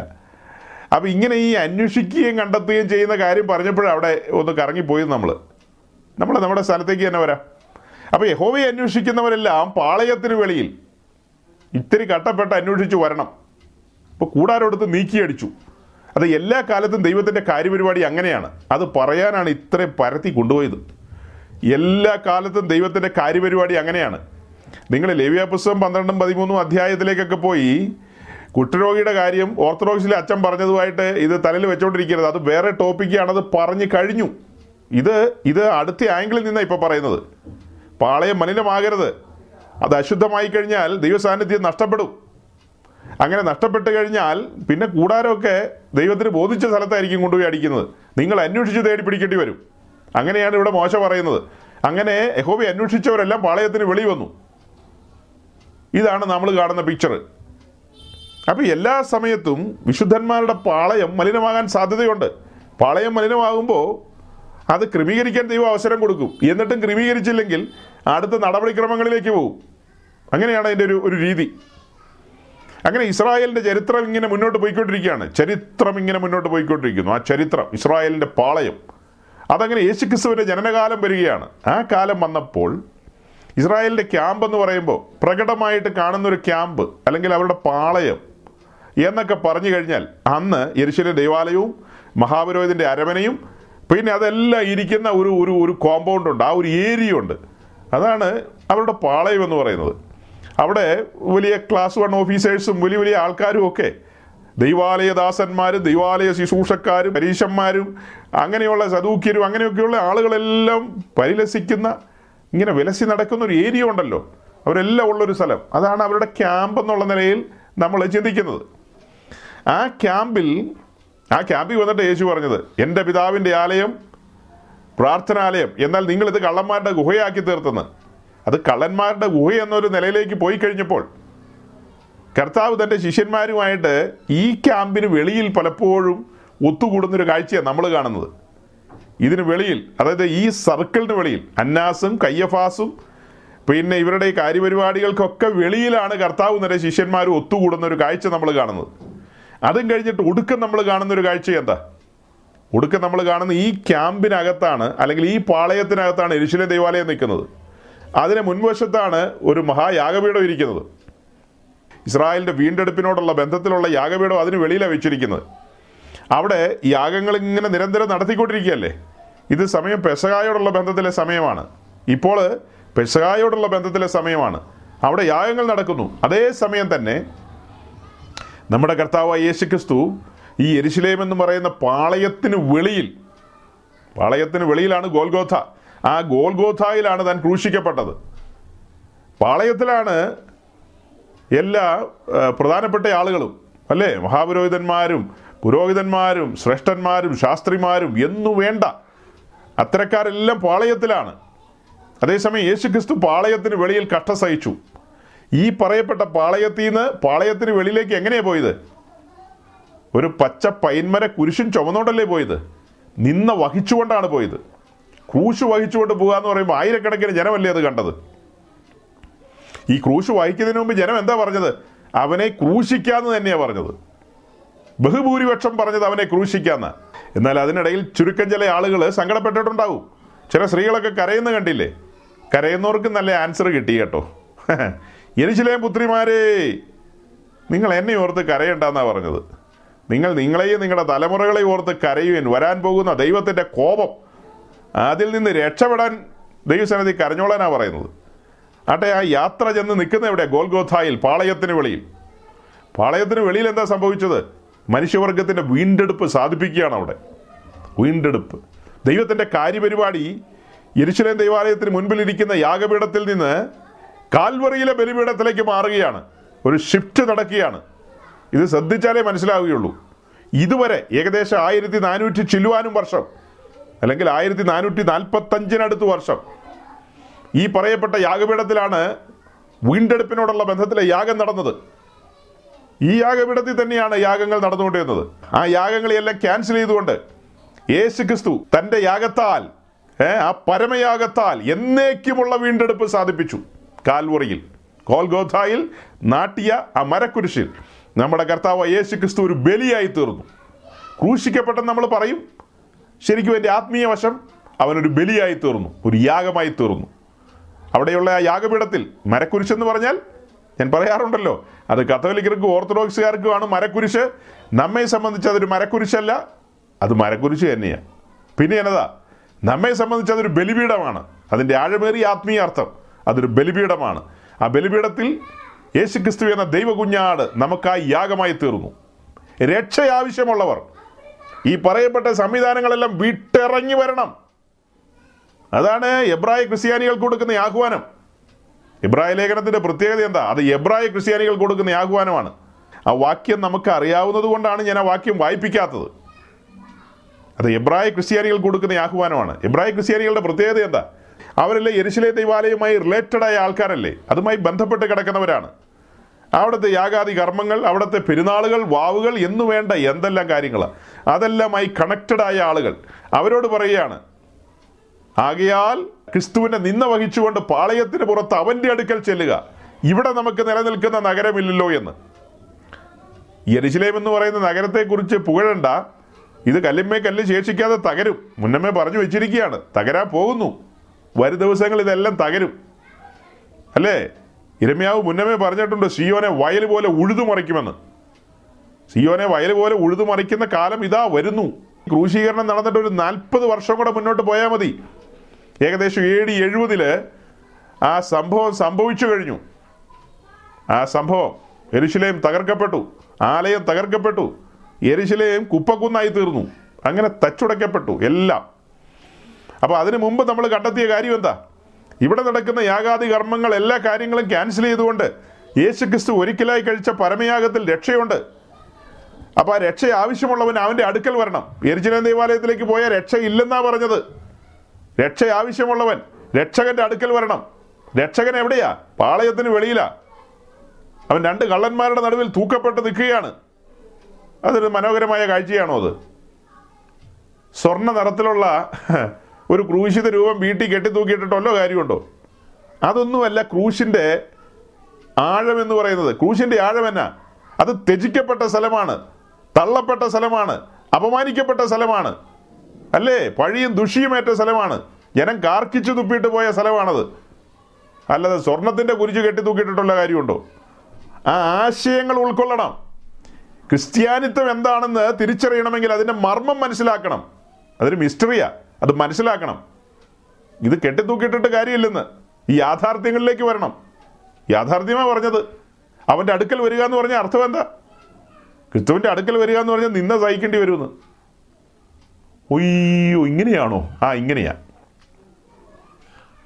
അല്ലേ. മറിയയ്ക്ക് കൃപ ലഭിച്ചു, അതൊരു ശ്രേഷ്ഠമായ കാര്യമാണ്. മറിയയ്ക്ക് കൃപ ലഭിച്ചു. കൃപ ലഭിച്ച കൂട്ടത്തിൽ എന്തും കൂടെ ലഭിച്ചു, നാട്ടുകാർ മുഴുവനും വർത്തമാനം പറയാൻ തുടങ്ങി. കൃപ ലഭിച്ചു, അത് ശരിയാ. ഇതുപോലെ ഭാഗ്യവതി വേറെ ആരെങ്കിലും ഉണ്ടോ? ഇല്ലെന്നേ. സ്ത്രീകളിൽ ഇതുപോലൊരു ഭാഗ്യവതി വേറെ ആരുമില്ല. പക്ഷെ നാട്ടുകാർക്കത് മനസ്സിലാകുന്നില്ല. നാട്ടുകാരെന്നാ പറയുന്നത്? നാട്ടുകാർ വേറൊന്നും പറഞ്ഞില്ല, അടക്കം പറഞ്ഞു, ഓരോന്നങ്ങ് പറഞ്ഞു. ചിലരുടെ കയ്യിൽ ചില കേസ് കിട്ടിക്കഴിഞ്ഞാൽ അവർ പിന്നെ അത് പെരിപ്പിച്ച് പൊലിപ്പിച്ച് അത് പത്തരട്ടിയാക്കുമല്ലോ. നമ്മുടെ നാട്ടിലുള്ള പല പുള്ളിക്കാരികളെ പോലെ അവിടെയും കാണുമായിരിക്കും അങ്ങനത്തെ ആൾക്കാർ. എന്തായാലും മറിയയ്ക്ക് വാൾ അന്നേ മുതൽ കടന്നു തുടങ്ങി. കൃപ ലഭിച്ച സമയം മുതൽ വാൾ കടന്നു പോകുന്നത് ദൂതം പറഞ്ഞത് ഒടുക്കമാണ്, ക്രൂശീകരണ സമയത്തുള്ള കാര്യമാണ്. പക്ഷേ ഇപ്പോഴത്തന്നെ ഈ നിന്ദകളും അപമാനങ്ങളൊക്കെ ഏൽക്കേണ്ടി വരിക. അതുപോലെ തന്നെയാണ് സഹോദരങ്ങളെ, മറിയുടെ ഉദരത്തിൽ ക്രിസ്തു വന്നു കഴിഞ്ഞാൽ കൃപ ലഭിച്ചു എന്നൊക്കെ നമ്മൾ പറയും, അപ്പം തന്നെ ഈ പറയുന്ന നിന്ദയും കൂടെ വഹിക്കുകയാണ്. അതുപോലെ തന്നെ ഇന്ന് ഒരുവൻ ക്രിസ്തുവിനെ ഹൃദയത്തിൽ വഹിക്കുമ്പോൾ ഈ ലോകം അവനെ നിന്ദിക്കും. കാരണം അന്ന് നിന്ദിച്ച ലോകമല്ലേ ഇന്നും ഉള്ളത്, അല്ലെ? ലോകമല്ലോ പരിഷ്കരിക്കപ്പെട്ടിട്ടുണ്ടോ? ലോകത്തിന് എന്നാ പരിഷ്കാരം? ഒരു പരിഷ്കാരമില്ല. നിങ്ങൾ ഉദ്ദേശിക്കുന്ന പരിഷ്കാരം എന്നതാ, ഞാൻ ഉദ്ദേശിച്ചത് എന്താണോ? ഈ ലോകത്തിന് പ്രത്യേകിച്ച് അങ്ങനെ പരിഷ്കാരമൊന്നും ഇല്ലെന്നേ. ലോകം അതുപോലെ തന്നെ, പഴയ ലോകം തന്നെ, സാത്താനും പഴയ പാമ്പ് തന്നെയാണ്. അതെല്ലാം പഴയതായിട്ട് അങ്ങനെ തന്നെ നിൽക്കുന്നു. യേശു പറഞ്ഞു, ലോകം എന്നെ പകച്ചു നിങ്ങളെയും പകയ്ക്കും. അപ്പോൾ ക്രിസ്തുവിൻ്റെ അടുക്കൽ വരുന്നവർ നിന്ന വഹിക്കേണ്ടി വരും. ക്രിസ്ത്യാനിത്വം അങ്ങനെയാണ്, യഥാർത്ഥ ക്രിസ്ത്യാനിത്വം. അല്ലാതെ ഇന്ന് കാണുന്ന ക്രിസ്ത്യാനിത്വം അല്ല, അതൊന്നും ക്രിസ്ത്യാനിത്വമേ അല്ല, അതൊക്കെ ഡ്യൂപ്ലിക്കേറ്റ്. അതൊക്കെ ആൾബലവും പിന്നെ പണത്തിൻ്റെ സ്വാധീനവും കൊണ്ട് ഇങ്ങനെ മുന്നോട്ട് കൊണ്ടുപോകുന്നതേ ഉള്ളൂ. യഥാർത്ഥ ക്രിസ്ത്യാനിത്വം എന്ന് പറയുന്നത് അങ്ങനെയല്ലല്ലോ.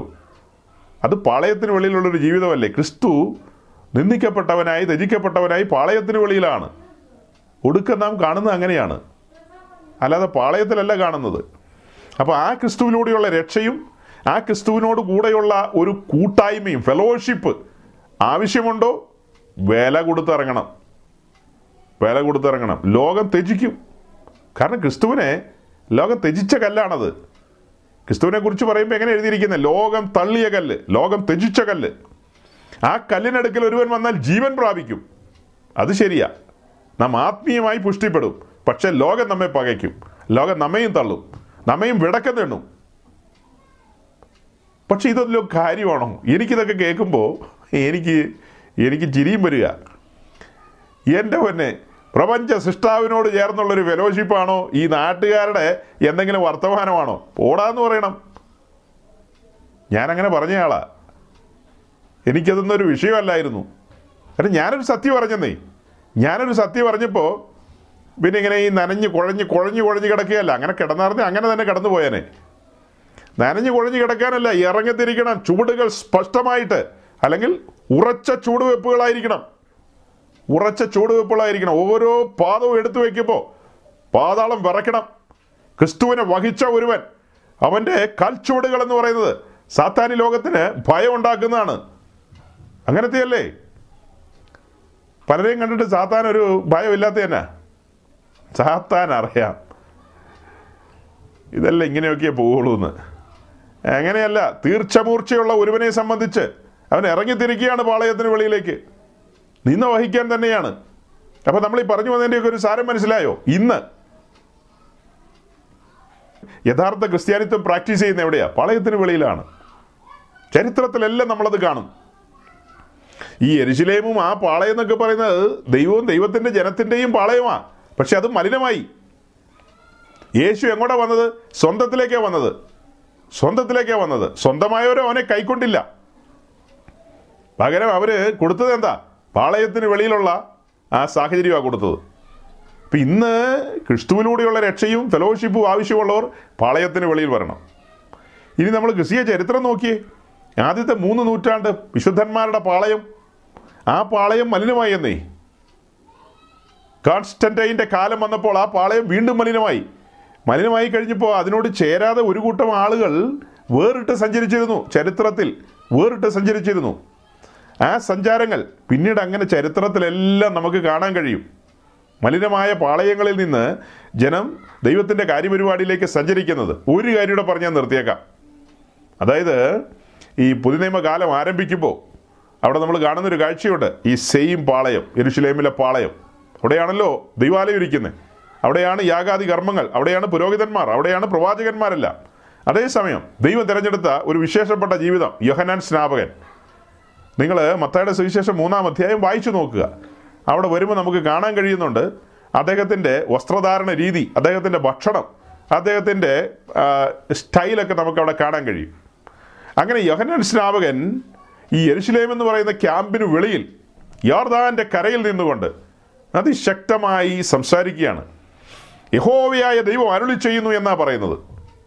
യഹോവയുടെ നാവായി നിൽക്കുകയാണ്. നമ്മളവിടെ കാണുന്നത് ആ ഭാഗം ഒന്ന് വായിക്കാം. മത്തായിയുടെ സുവിശേഷം മൂന്നാം അധ്യായം അതിൻ്റെ അഞ്ചാം വാക്യം. അന്ന് യെരുശലേമിലും യഹൂദദേശക്കാരൊക്കെയും യോർദാന്റെ ഇരുകരയുമുള്ള എല്ലാ നാട്ടുകാരും പുറപ്പെട്ട് അവന്റെ അടുക്കൽ ചെന്ന് തങ്ങളുടെ പാപങ്ങളെ ഏറ്റു പറഞ്ഞുകൊണ്ട് യോർദാൻ നദിയിൽ അവനാൽ സ്നാനമേറ്റു. കേട്ടോ, അന്ന് അതായത് യോഹന്നാന്റെ ശബ്ദം മുഴങ്ങിയ ആ സമയം, അന്ന് യെരുശലേമിലും യഹൂദിയ ദേശക്കാരൊക്കെയും യോർദാന്റെ ഇരുകരയുമുള്ള എല്ലാ നാട്ടുകാരും പുറപ്പെട്ട് അവൻ്റെ അടുക്കൽ ചെന്നു. പുറപ്പെട്ട് അവൻ്റെ അടുക്കൽ ചെന്നു. ഇതിൻ്റെ കൂട്ടത്തിൽ നിങ്ങൾ പുറപ്പാട് ദിവസം മുപ്പത്തിമൂന്നിന് ഏഴും കൂടെ ചിന്തിച്ചോ. യഹോവയെ അന്വേഷിക്കുന്നവരൊക്കെയും പുറപ്പെട്ട് അവൻ്റെ അടുക്കൽ ചെന്നു. അങ്ങനെയല്ലേ വായിച്ചത്? സെയിം തന്നെയാണ് ഇവിടെ. അവിടെ യെരുശലേം ദേവാലയത്തിൽ ഹന്നാസും കയ്യഫാസും ഉണ്ട്. ആ മഹാപുരോഹിതന്മാരെല്ലാം ഉണ്ട്. പുരോഹിത ശ്രേഷ്ഠന്മാർ എന്തുമാത്രമാണ്! ആലയം എല്ലാ സംവിധാനങ്ങളും അവിടെ റൺ ചെയ്യുന്നുണ്ട്. അതെല്ലാം കാര്യപരിപാടികളെല്ലാം, റൊട്ടീൻ പ്രോഗ്രാംസ് എല്ലാം നടക്കുന്നുണ്ട്. ഒന്നിനും മുടക്കമില്ല.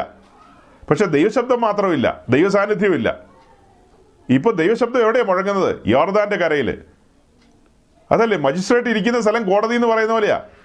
ദൈവം അതാത് സമയത്ത് കാര്യങ്ങളെ ഷിഫ്റ്റ് ചെയ്യും. അത് ആത്മാവിൽ തിരിച്ചറിയണം. യഹോവയെ അന്വേഷിക്കുന്നവർ ആ ശബ്ദം എവിടെയാണോ പുറപ്പെടുന്നത്, ആ സാന്നിധ്യം എവിടെയുണ്ടോ അവിടെ എത്തിയാൽ അവനെ കണ്ടെത്താം അവനെ കണ്ടെത്താം അതുപോലെ ഇന്ന് നിങ്ങൾ അമ്പരചുംബികളായ പള്ളികളിലൊക്കെ ക്രൂശിക്കപ്പെട്ട ക്രിസ്തുവിനെ അന്വേഷിച്ചാൽ അവിടെ തൂങ്ങിക്കിടക്കുന്ന ക്രിസ്തു അല്ല ക്രൂശിക്കപ്പെട്ട ക്രിസ്തു. അതൊരു ആത്മീയ അവസ്ഥയാണ്.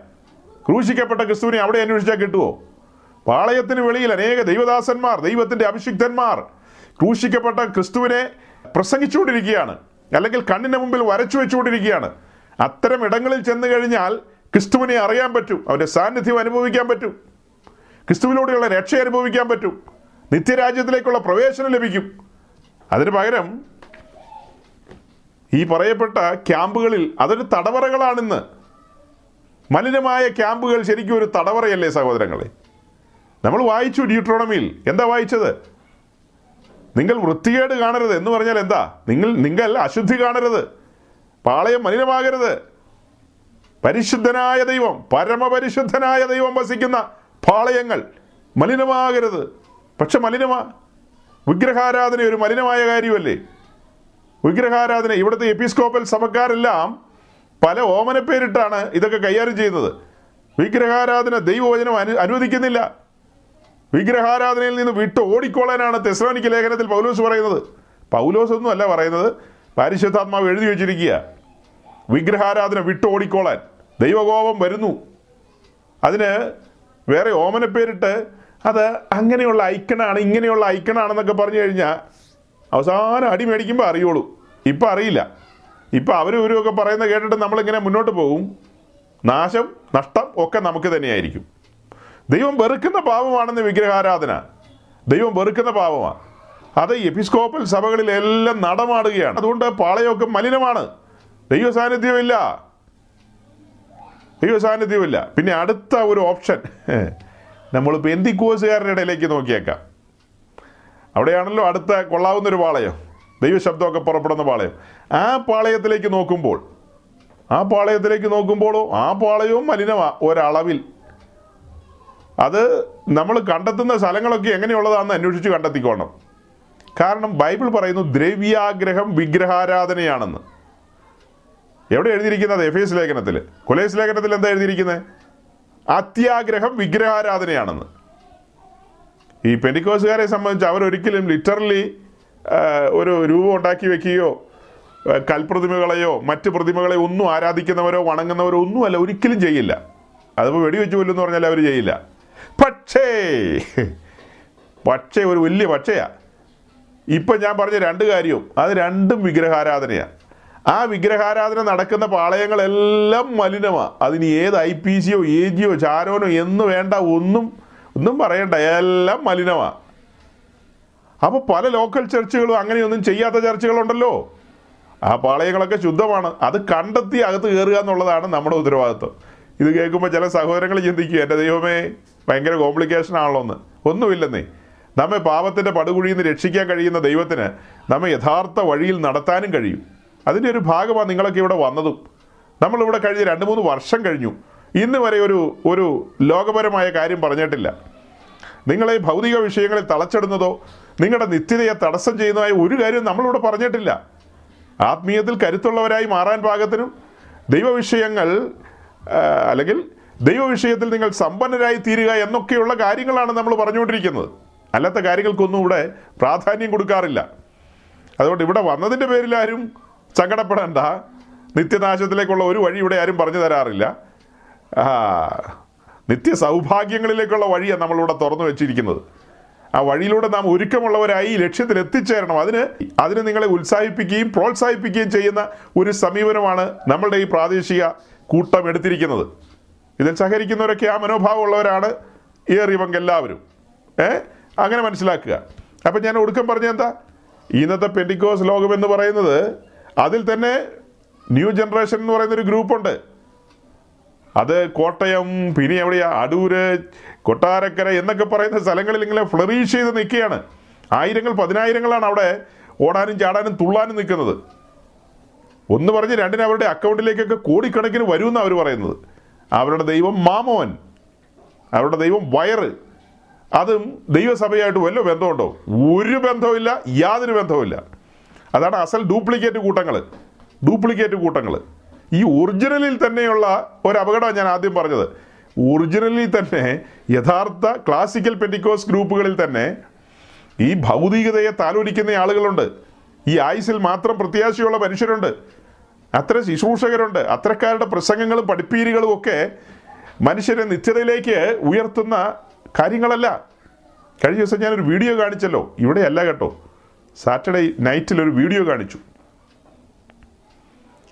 അത് ഇറ്റലിയിലെ ഒരു മാർബിൾ കോറി, ആ മാർബിൾ കോറിയിൽ നിന്നൊരു മാർബിൾ കട്ട് ചെയ്തെടുക്കുന്നതും പിന്നത്തേതിൽ ആ കാട്ടുകല്ല് പോലെ ഇരിക്കുന്നത് പോളിഷ് ചെയ്ത് മനോഹരമായ മാർബിളാക്കി മാറ്റുന്നതും അതിൽ നിന്ന് തന്നെ മനോഹരമായ രൂപങ്ങൾ കൊത്തിയെടുത്തു കൊണ്ടുവരുന്നതും ഒക്കെ കാണാനിടയായി. അപ്പോൾ യഥാർത്ഥ പുതുനിയമ ശുശ്രൂഷ എന്ന് പറയുന്നത് ഇന്നലെ വൈകിട്ട് പറഞ്ഞതുപോലെ ആ നിലയിൽ ഒരുക്കം പ്രാപിക്കുന്ന ഒരു ശുശ്രൂഷയാണ്. ആ ഒരു തേജസ്സിൻ്റെ നിലയിലേക്ക്, ക്രിസ്തുവിൻ്റെ സ്വരൂപത്തിലേക്ക് തന്നെ നമ്മൾ എത്തിപ്പെടുന്നൊരു ശുശ്രൂഷയാണ് പുതിയ നിയമ ശുശ്രൂഷ. അതിലേക്ക് ജനത്തെ നയിക്കണം. അത് അതിന് കഴിയാത്ത സ്ഥലങ്ങളൊക്കെ മലിനമായ പാളയങ്ങളാണെന്നേ. നീ ഇപ്പം അതിനെന്താ സംശയിക്കുന്നത്? അതിനുവേണ്ടി ഇനി പ്രത്യേക ഒരു പ്രവാചകനെ വിളിച്ചു വരുത്തി ചോദിക്കുകയൊന്നും വേണ്ട. ക്രൂശിക്കപ്പെട്ട ക്രിസ്തുവിനെ പ്രസംഗിക്കാതെയും ജനത്തെ ക്രൂശെടുക്കാൻ പ്രാപ്തമാക്കാത്ത നിലയിൽ, അനുദിനം ക്രൂശെടുക്കണമെന്നാണല്ലോ വചനം, ആ ക്രൂശെടുക്കാൻ അവരെ പ്രാപ്തമാക്കിയില്ലെങ്കിൽ അത്തരം കൂട്ടങ്ങളെല്ലാം മലിനമായ കൂട്ടങ്ങളാണെന്നേ. അവരെല്ലാം അവരുടെ സ്വയത്തിൽ നിന്നുകൊണ്ട് സ്വാർത്ഥമായ കാര്യങ്ങളെ പ്രസംഗിക്കുകയും പഠിപ്പിക്കുകയും ചെയ്യുന്നു. അതൊന്നും മനുഷ്യന് ഗുണകരമായ കാര്യങ്ങളല്ല. ഞാൻ എൻ്റെ വാക്കുകളെ ചുരുക്കുകയാണ്. എന്താ നമ്മൾ പറഞ്ഞ് അവസാനിപ്പിക്കുന്നത്?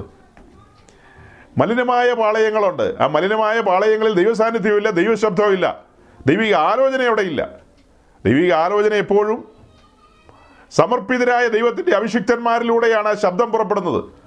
അങ്ങനെ എവിടെയെല്ലാം പുറപ്പെടുന്നു, പല സ്ഥലങ്ങളിലും ദൈവശബ്ദം പുറപ്പെടുന്നുണ്ട്. അത് നമ്മൾ സത്യാന്വേഷികളാണെങ്കിൽ കണ്ടെത്തും. സത്യാന്വേഷികളാണെങ്കിൽ ആ ശബ്ദങ്ങൾ കണ്ടെത്തും. അത്ര ഇടങ്ങളിൽ നാം കറക്റ്റ് ചെന്ന് എത്തിയിരിക്കും. സ്വർഗത്തിലെ ദൈവം നമ്മെ എത്തിക്കും, എത്തിക്കാതിരിക്കില്ലല്ലോ. സത്യാന്വേഷികളെ കൈവിടുന്നൊരു ദൈവമല്ല നമ്മുടെ ദൈവം. തൻ്റെ പുത്രൻ്റെ തങ്കച്ചോരയിൽ നമ്മെ കഴുകിയിട്ടുണ്ടെങ്കിൽ, വില കൊടുത്ത് വീണ്ടെടുത്തിട്ടുണ്ടെങ്കിൽ, നമ്മെ വഴിയിൽ കളയാനുള്ളതല്ല. ഓ, സ്വർഗത്തിന് ഏറ്റവും വിലപ്പെട്ടതാണ്. അതല്ലേ അപ്പോസ്തല പ്രവൃത്തി ഇരുപതാം അധ്യായത്തിൽ കാണുന്നത്, താൻ തൻ്റെ സ്വന്തം രക്തത്താൽ സമ്പാദിച്ചിരിക്കുന്ന ആട്ടിൻകൂട്ടെന്ന്. അതൊക്കെ പറയാൻ തന്നെ ഭയമാകുക. യേശുക്രിസ്തു തൻ്റെ സ്വന്തം രക്തത്താൽ സമ്പാദിച്ചിരിക്കുന്ന ആട്ടിൻകൂട്ടം. ആ ആട്ടിൻകൂട്ടത്തിന് എന്തെങ്കിലും സംഭവിച്ചാൽ ബാക്കി വെച്ചേക്കില്ല. പാസ്റ്ററാ ഉദ്ദേശിക്കാന്നൊക്കെ പറഞ്ഞ് നടന്നിട്ട് സർക്കസ് കളിച്ചു കഴിഞ്ഞാലുണ്ടല്ലോ, ഈ ആട്ടിൻകൂട്ടത്തെ ഏതെങ്കിലും ഒരു ആട്ടിൻകൂട്ടത്തെ ചെന്നായി പിടിച്ചാൽ, അല്ലെങ്കിൽ ആട്ടിൻകൂട്ടം വഴിതെറ്റിപ്പോകാൻ ഇടവരുന്ന എന്തെങ്കിലും കാര്യം അതിൻ്റെ മുമ്പിൽ വെച്ചാൽ ബാക്കി വെച്ചേക്കില്ല. അതൊരു നാടൻ ഭാഷയാണ്. അത് അതിൽ കൂടുതലൊന്നും പറയാനില്ല എനിക്ക്. ഏഹ് ഇന്ന് ശുശ്രൂഷകരെന്ന് പറയുന്ന ആളുകൾ പലരും തെറ്റായ പഠിപ്പിക്കലുകളും തെറ്റായ ഉപദേശങ്ങളിലൂടെയും ജനത്തെ നയിക്കുമ്പോൾ അവർ ശരിയായ സ്ഥലത്തല്ല എത്തിച്ചേരുന്നത്. മലിനമായ പല പാളയങ്ങളിലും കിടന്ന് ജീവിതം അവസാനിപ്പിക്കുക പലരും. അതിന് നടുവിലാണ് നമ്മൾ ഈ ശബ്ദം പുറപ്പെടുവിച്ചത്. എന്താ ഈ ശബ്ദത്തിലൂടെ പുറപ്പെട്ടു വന്നത്? മലിനമായ പാളയങ്ങളിൽ നിന്ന് നിങ്ങൾ പുറപ്പെട്ടു വരുവീൻ, പഴയ പാതയിലേക്ക് വരുവീൻ, ക്രൂശ് വഹിക്കുവീൻ, നിന്ന സഹിക്കുവീൻ, ക്രിസ്തുവിൻ്റെ അടുക്കൽ വന്ന് ആ മഹിമയിലേക്കും തേജസ്സിലേക്കും നടക്കൂ. അതാണ് നമ്മൾക്ക് ആഹ്വാനം ചെയ്യാനുള്ളത്. നമുക്ക് വിളിച്ചു പറയാനുള്ള കാര്യം അതല്ലേ. എബ്രായ ലേഖന കർത്താവ് പറയുന്ന ആ കാര്യം പറഞ്ഞുകൊണ്ട് ഞാൻ വാക്കുകളെ അവസാനിപ്പിക്കുക. ആകയാൽ നാം ക്രിസ്തുവിനെ നിന്ന വഹിച്ചുകൊണ്ട് പാളയത്തിന് വെളിയിൽ അവൻ്റെ അടുക്കൽ വരിക, അവൻ്റെ അടുക്കൽ വരിക. മരുഭൂമിയിൽ തൻ്റെ പ്രിയൻ്റെ മേൽ ചാരിക്കൊണ്ട് വരുന്നവർ വിളാറുന്നൊരു ചോദ്യമുണ്ടല്ലോ. ആ ചോദ്യത്തിൻ്റെ ഉത്തരം എന്ന് പറയുന്നത് നാം ഓരോരുത്തരും ആയിരിക്കട്ടെ അങ്ങനെ ചാരിക്കൊണ്ട് പോകുന്നവൾ. അത് നമ്മെക്കുറിച്ചാകാൻ ഇടവരട്ടെ. എന്നെ കേട്ടുകൊണ്ടിരിക്കുന്ന സഹോദരങ്ങളെല്ലാം അത്തരത്തിൽ ക്രിസ്തുവിനെ നിന്ന വഹിച്ചുകൊണ്ട് പാളയത്തിന് വെളിയിൽ തേജസ്സിലേക്ക് നടന്നു പോകുന്നവരായി തീരട്ടെ. ക്രൂശിൽ നിന്ന് ക്രിസ്തുവിനെ ഒടുക്കം നാം കാണുന്നത് എങ്ങനെയാണ്? തേജസ്സിൻ്റെ ക്രിസ്തു എന്ന നിലയിലാണ്. ക്രൂശ് കഴിഞ്ഞാൽ പിന്നെ കാണുന്നത് തേജസ്സിൻ്റെ ക്രിസ്തുവിനെയാണ്. അതുപോലെ പാളയത്തിന് വെളിയിൽ ക്രിസ്തുവിനെ നിന്ന വഹിക്കുന്നവരെ പിന്നെ കാണുന്നത് എങ്ങനെയാണ്? തേജസ്സിൻ്റെ ആ നിലയിലാണ്.